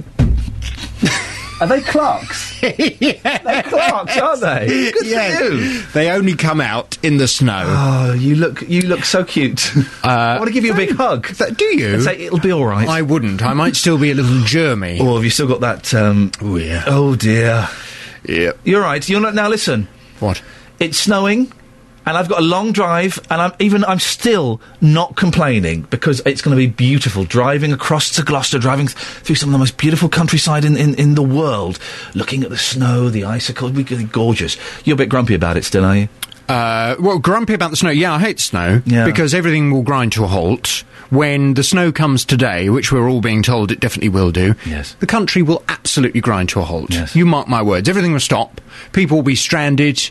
You'll have cars being abandoned at the side of the road. You and your drive to Gloucester. Yeah. Genuinely, I'm worried. Why? You said earlier you've not even got your blanket with you. I've forgotten the blanket. The car is empty. But I know how to drive in the snow. Yes, but other people don't. Well, so you'll end up in a traffic jam with all these people whose cars, their BMWs and Mercedes, they'll all be spinning around at the back. Yeah. And you'll be stuck there. And my heating is, the technical term, knackered.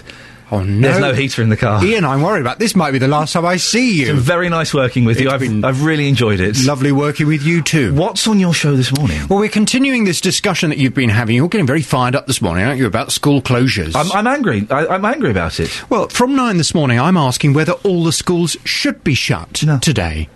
We're getting lots of messages into Three Counties Radio about school closures following continued warnings about the snow. Most, as you've been saying, are in Buckinghamshire. Some schools in South Buckinghamshire announced yesterday lunchtime that they'd be closed all day today. Others say they're planning to close at 2 p.m. today. Yeah. There are also 15 schools in Hertfordshire that are shutting, just one in Bedfordshire. Mm. The question is...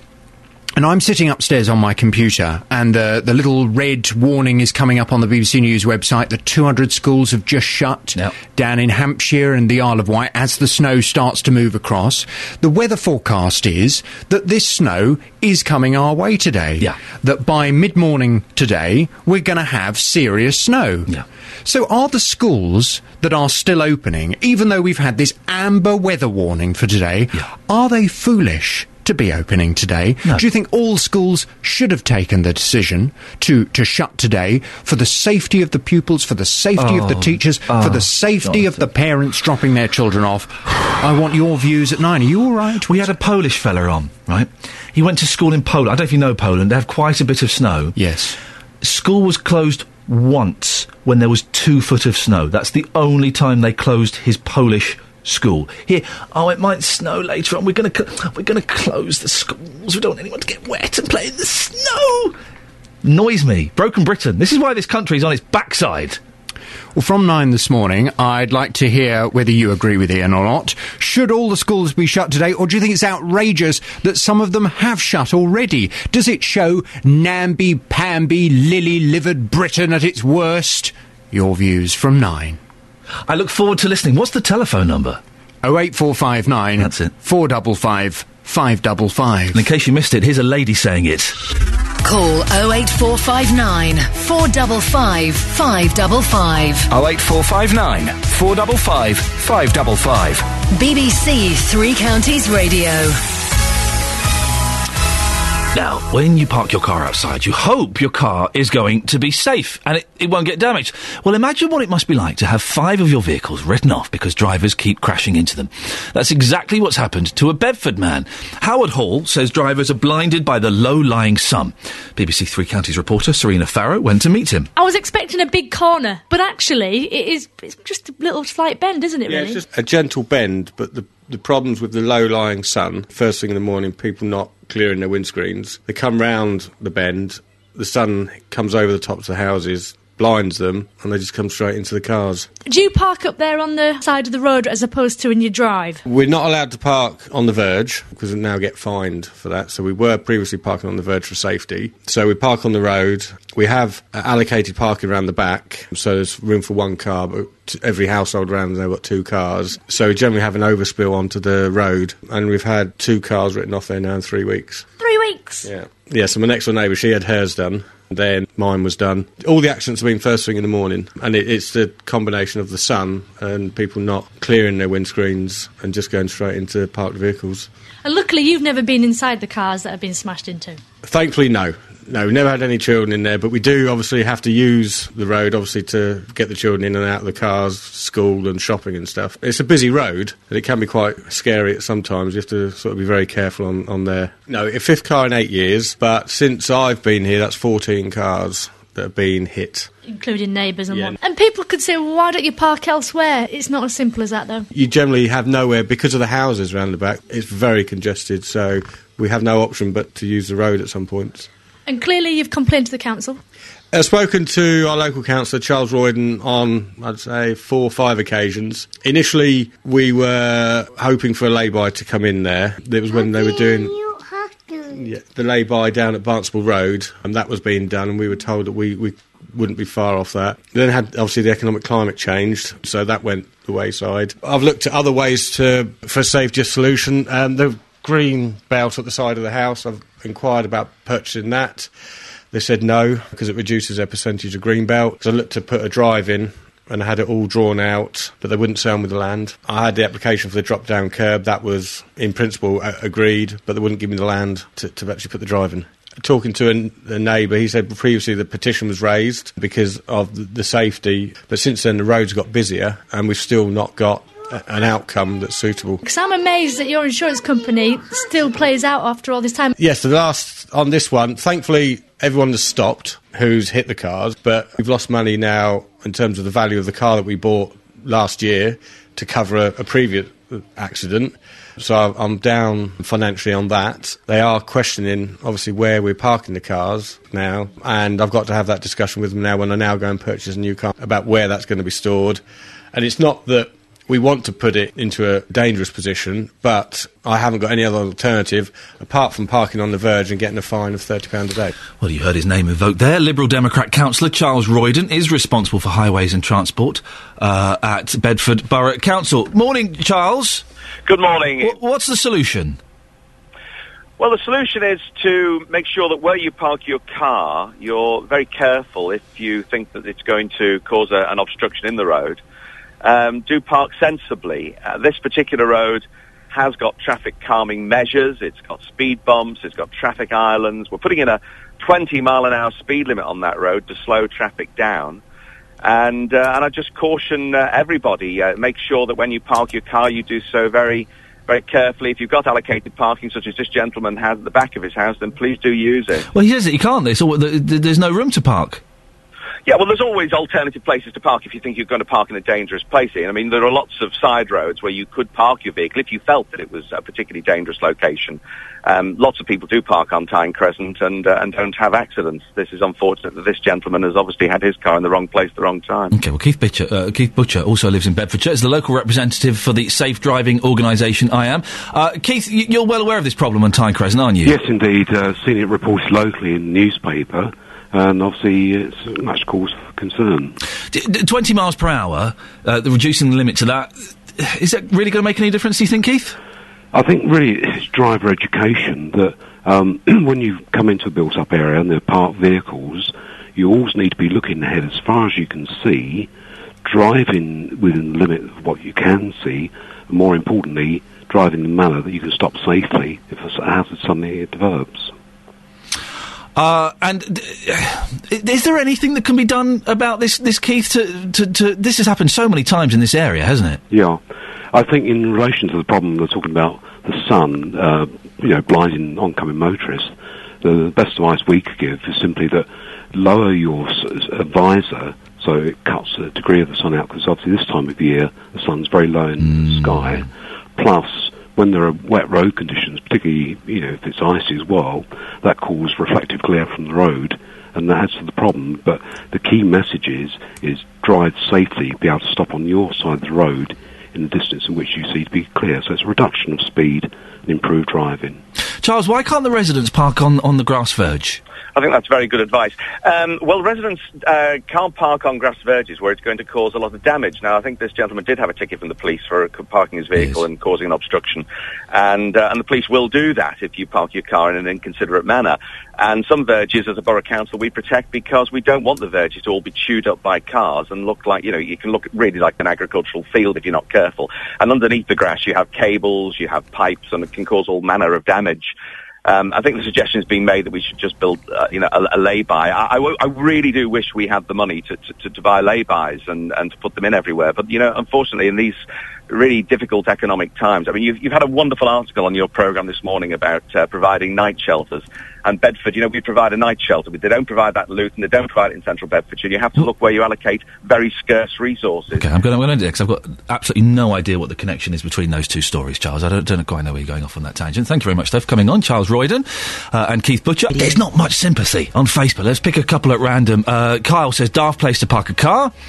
Gary says, so, he wants the council to stop the sun coming out. Amanda says, has Mr Hall asked the council to move the sun? If you don't ask, you don't get. And then on Twitter, I've just seen another. Sarah says, please stop talking about the idiot with his car and the sun. Have you got no sympathy for him? 08459 455 555. On FM, AM and online. BBC Three Counties Radio. It's Friday. It means a little bit of music at the end of the show. Who have we got coming in later? I'll tell you in a bit. And should schools have shut in advance of the snow? Many here in the three counties have. Justin Dealey's been finding out whether you think teachers are being sensible or have been a little bit too quick to close the schools. Now, you may remember last week we were talking about housing issues with the councillor in charge of housing at Central Beds Council, Carol Hegley. Around 7,000 of the houses in Central Bedfordshire could be built on Greenbelt land to the north of Luton and south of the villages of Sundon and Streatley. I put this question to Carol. In the Coalition's programme update, they're saying that the Greenbelt is being maintained, but you say you're going to build on the Greenbelt. How does that work?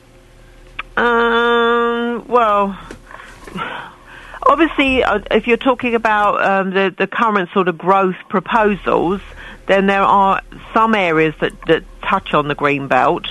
But as we know at the moment, they are growth proposals, that's why I'm so sensitive to the fact that we should be using empty homes rather than building extra. With 2,000 empty homes, is a lot. So, but you are going to build on the green belt, which does go against the Coalition programme update.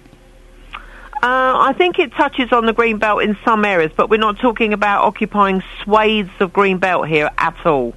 It's urban expansions, that type of thing. So, it's not all just, mass building across our green countryside.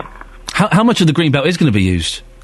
I couldn't honestly give you that answer offhand as a percentage or a geographical area, because it does seem slightly contradictory, doesn't it? The Coalition saying Greenbelt safe, not going to touch that, and then you're going, well, actually, we're going to touch it. As I said, it's not mass growth in the Greenbelt at all. And if you want the exact details, then obviously I'd have to come back and revisit that because it's not my particular specialist area. Maybe we can have a chat next week about that, if that's OK, Carol? Yeah, sure. That'd be lovely. Get some more detail. I don't have Carol on the line, but Nigel Young is the councillor in charge of strategic planning. Morning, Nigel. Morning again, Iain. What is the answer? Because Carol says that the building on the Greenbelt won't be on a huge swathe of land, but the Greenbelt to the north of Luton and south of villages like Sundon, that's over 900 acres. That's a swathe, isn't it?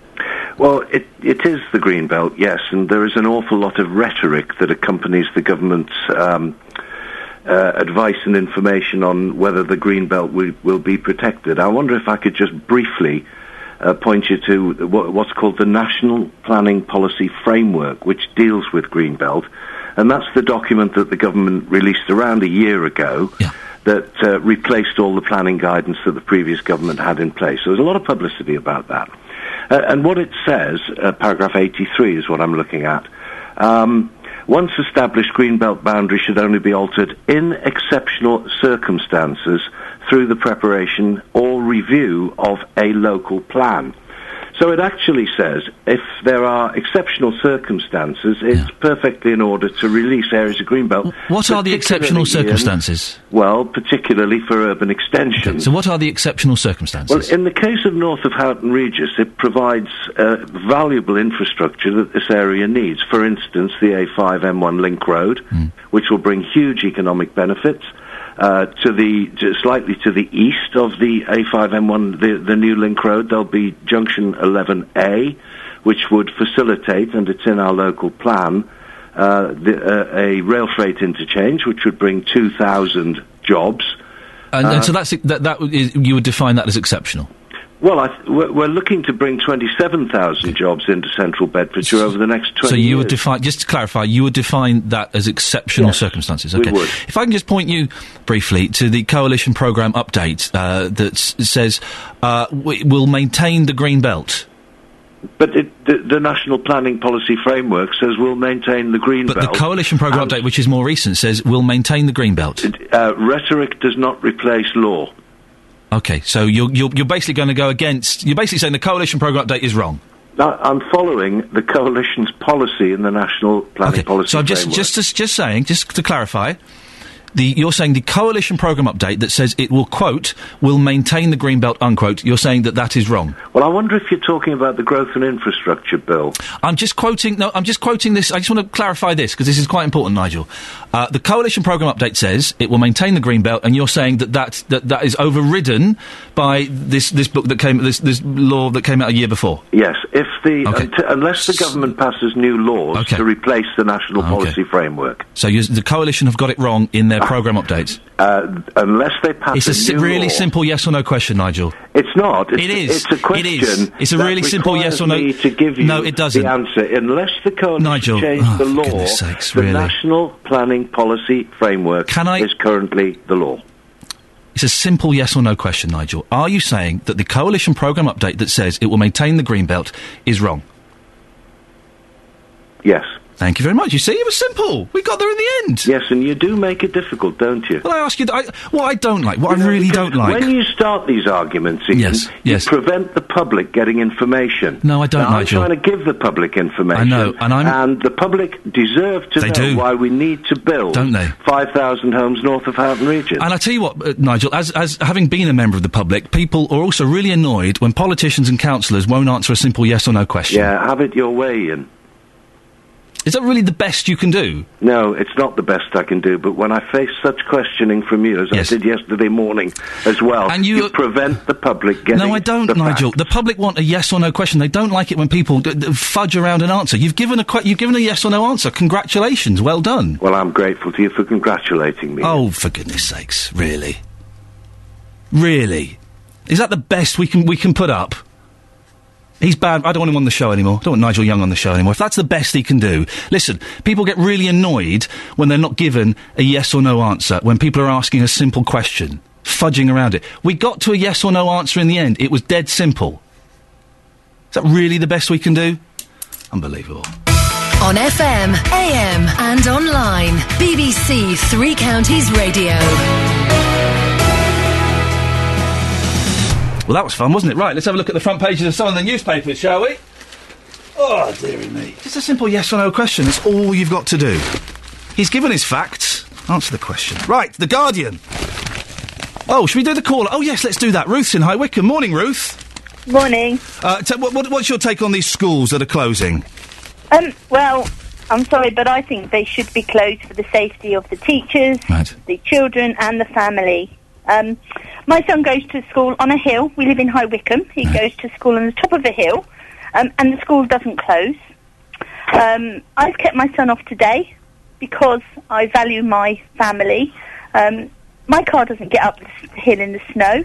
I will be putting myself at risk, my son at risk, if I send him to school today. So the school could have closed. It made everybody's life easier. Last Monday when it snowed... Hello? Yeah, I'm listening. Oh, that's right, sorry. Last Monday when it snowed, my husband, who's partially sighted, had to walk down Brettenham Hill Woods Road with my son, who's partially sighted. There's nowhere to park. There's nowhere to walk. The people were driving down this road with no lights on. They were driving down the hill really fast. They were putting my son's life at risk, my husband's life at risk, because there were no buses because of the snow. So the only way he had to get home was to walk or to find somebody that got 4x4. I work in London, so I wasn't in the picture. And luckily, this very kind lady did stop in a 4x4, and she actually saved their life, because there were several accidents happened on that hill, you know, and I think that if they'd closed the school, then they wouldn't have put my family at risk. I would suggest that there are extenuating circumstances with your son being partially sighted. Well, yes and no. I mean, everyone else, get on with it. No, I mean, there are other children in the school with disabilities.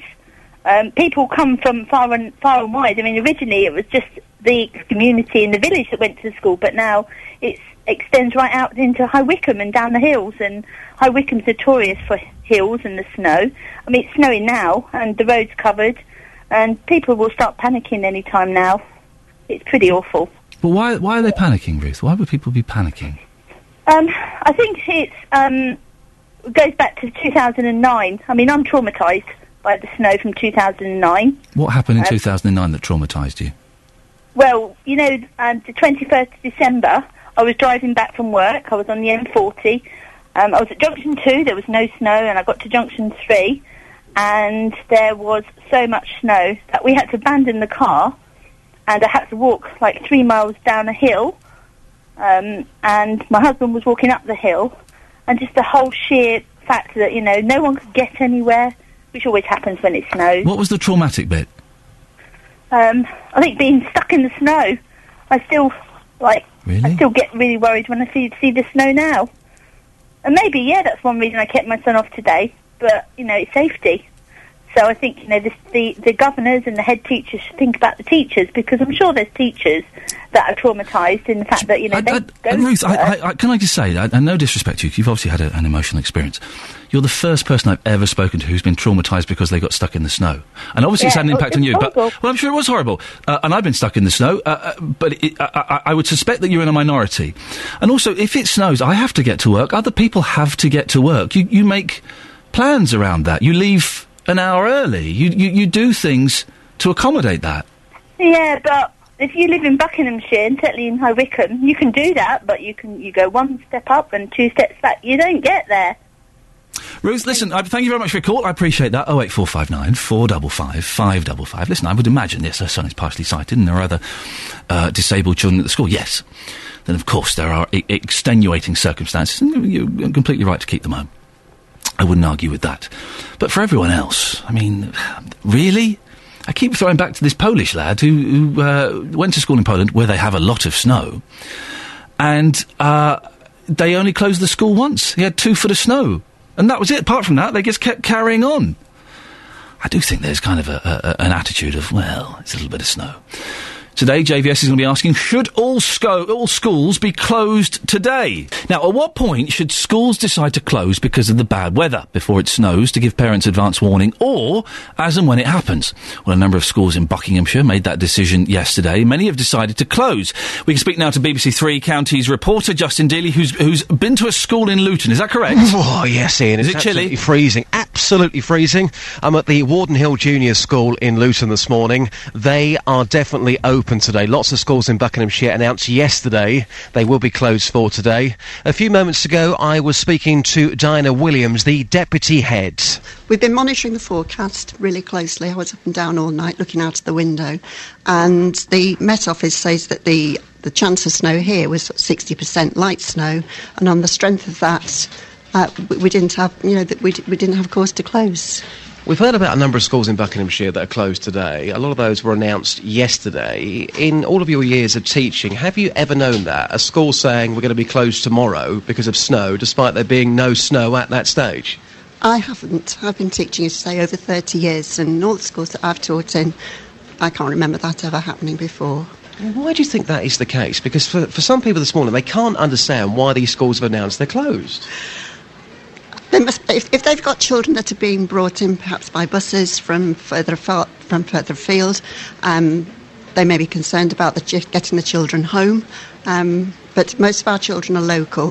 What we did on Monday was we gave the parents the option of coming to collect their children if they were worried, and some of the parents did do that. But as we've no snow today, we're staying open. So that option is there for them. Just lastly, as we look out of our window here, lots of green open fields. It's all very nice. If it does snow in Luton today, which they're saying it will do, will you let the kids out?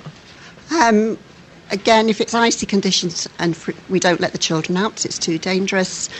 If it's very soft snow cover, we have let them out to go and play on the field. And personally, snow, do you love it or do you hate it? I'm not that keen on it myself, but the children were so excited on Monday when it snowed, and they had a really lovely time playing on the field, making their giant snowballs. We'll just have to see. Brilliant stuff. Have a good day. Thank you very much. Thank you very much. So there you go, the views there of Diana Williams, the deputy head of the Warden Hill Junior School. Ian, she's worked in teaching for over 30 years. She has never known a school to be saying the day before, we're going to be closed tomorrow on the strength of a weather forecast. She's hardcore. She's never come across that. That's proper old-fashioned hardcore teaching, and that's what you want. Yeah. For a lot of people this morning, you know, as I mentioned earlier on, they just cannot get their head round it. In saying that, I'm speaking to you live now in Bedfordshire, not in Buckinghamshire, where the situation could be far worse. OK, well, Justin, if it snows this weekend, what are you going to do? Are you going to go out and play? I'm going to give you a call and I'm going to say, Ian, come on, let's come out and go sledging. I will see you with my sledge, my friend. Have a nice weekend, Justin. Now it's Friday, and on Fridays we like to get a little bit of music going. So in the studio now we've got Ollie Taylor from Luton. Morning, Ollie. How you doing? You all right? Yeah, not bad, you? I'm OK. Is it cold out there? Yeah, pretty toasty. Is it snowing out there yet? I think it was just starting. Okay. Yeah. Oh, man alive. Now, you play guitar and you sing. Are you a solo artist or are you in a band? I'm a solo artist trying to make a band for it. Oh, really? Because basically the way my songs are written, kind of, I don't really think about how I'm going to play them live. So as a result of it, it's quite tricky actually translating it into that scenario. Yeah.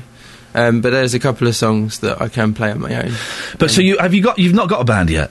I'm kind of in the process. I got a bassist and a guitarist and looking for a drummer. So. And drummers are always the hardest to find. And drummers know that they're the hardest to find, so they're always a little bit cocky. Yeah. When you find one, you have to play by the drummer's rules, not by yours. Well, I'm a drummer, so...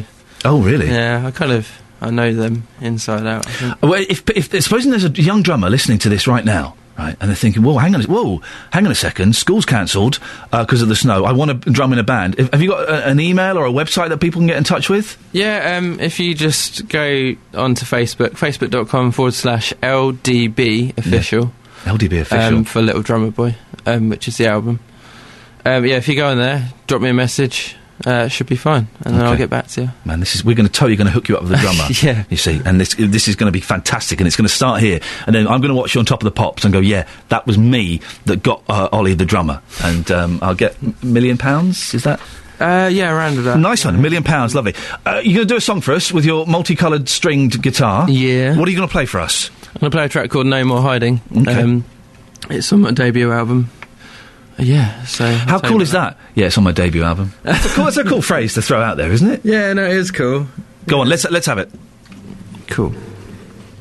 Fantastic, well done. Excellent stuff indeed. Cheers. Listen, when you want to write a song, how do you do it? Does it just come? Do you get the song in your head and you go, well, everyone stop, I need to get my guitar, man. Right. It depends what I'm playing, but I mean, I kind of just tend to jam around just a couple of chord progressions. Yeah.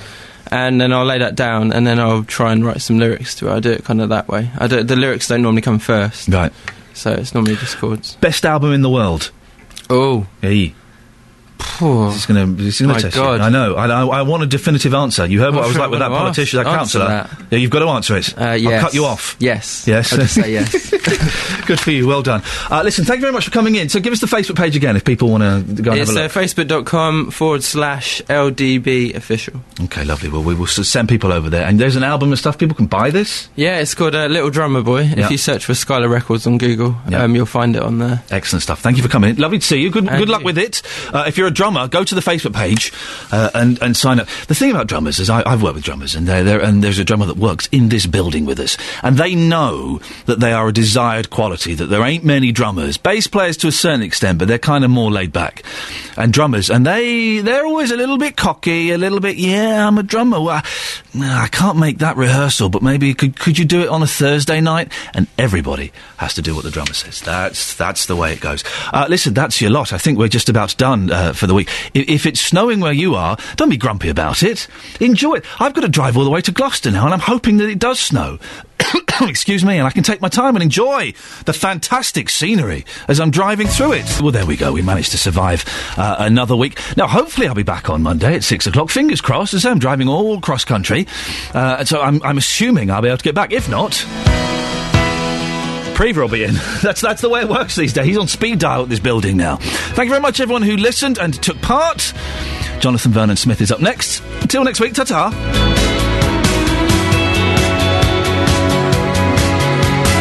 Getting beds, hearts and bucks talking. This is BBC Three Counties Radio. Thank you, Ian.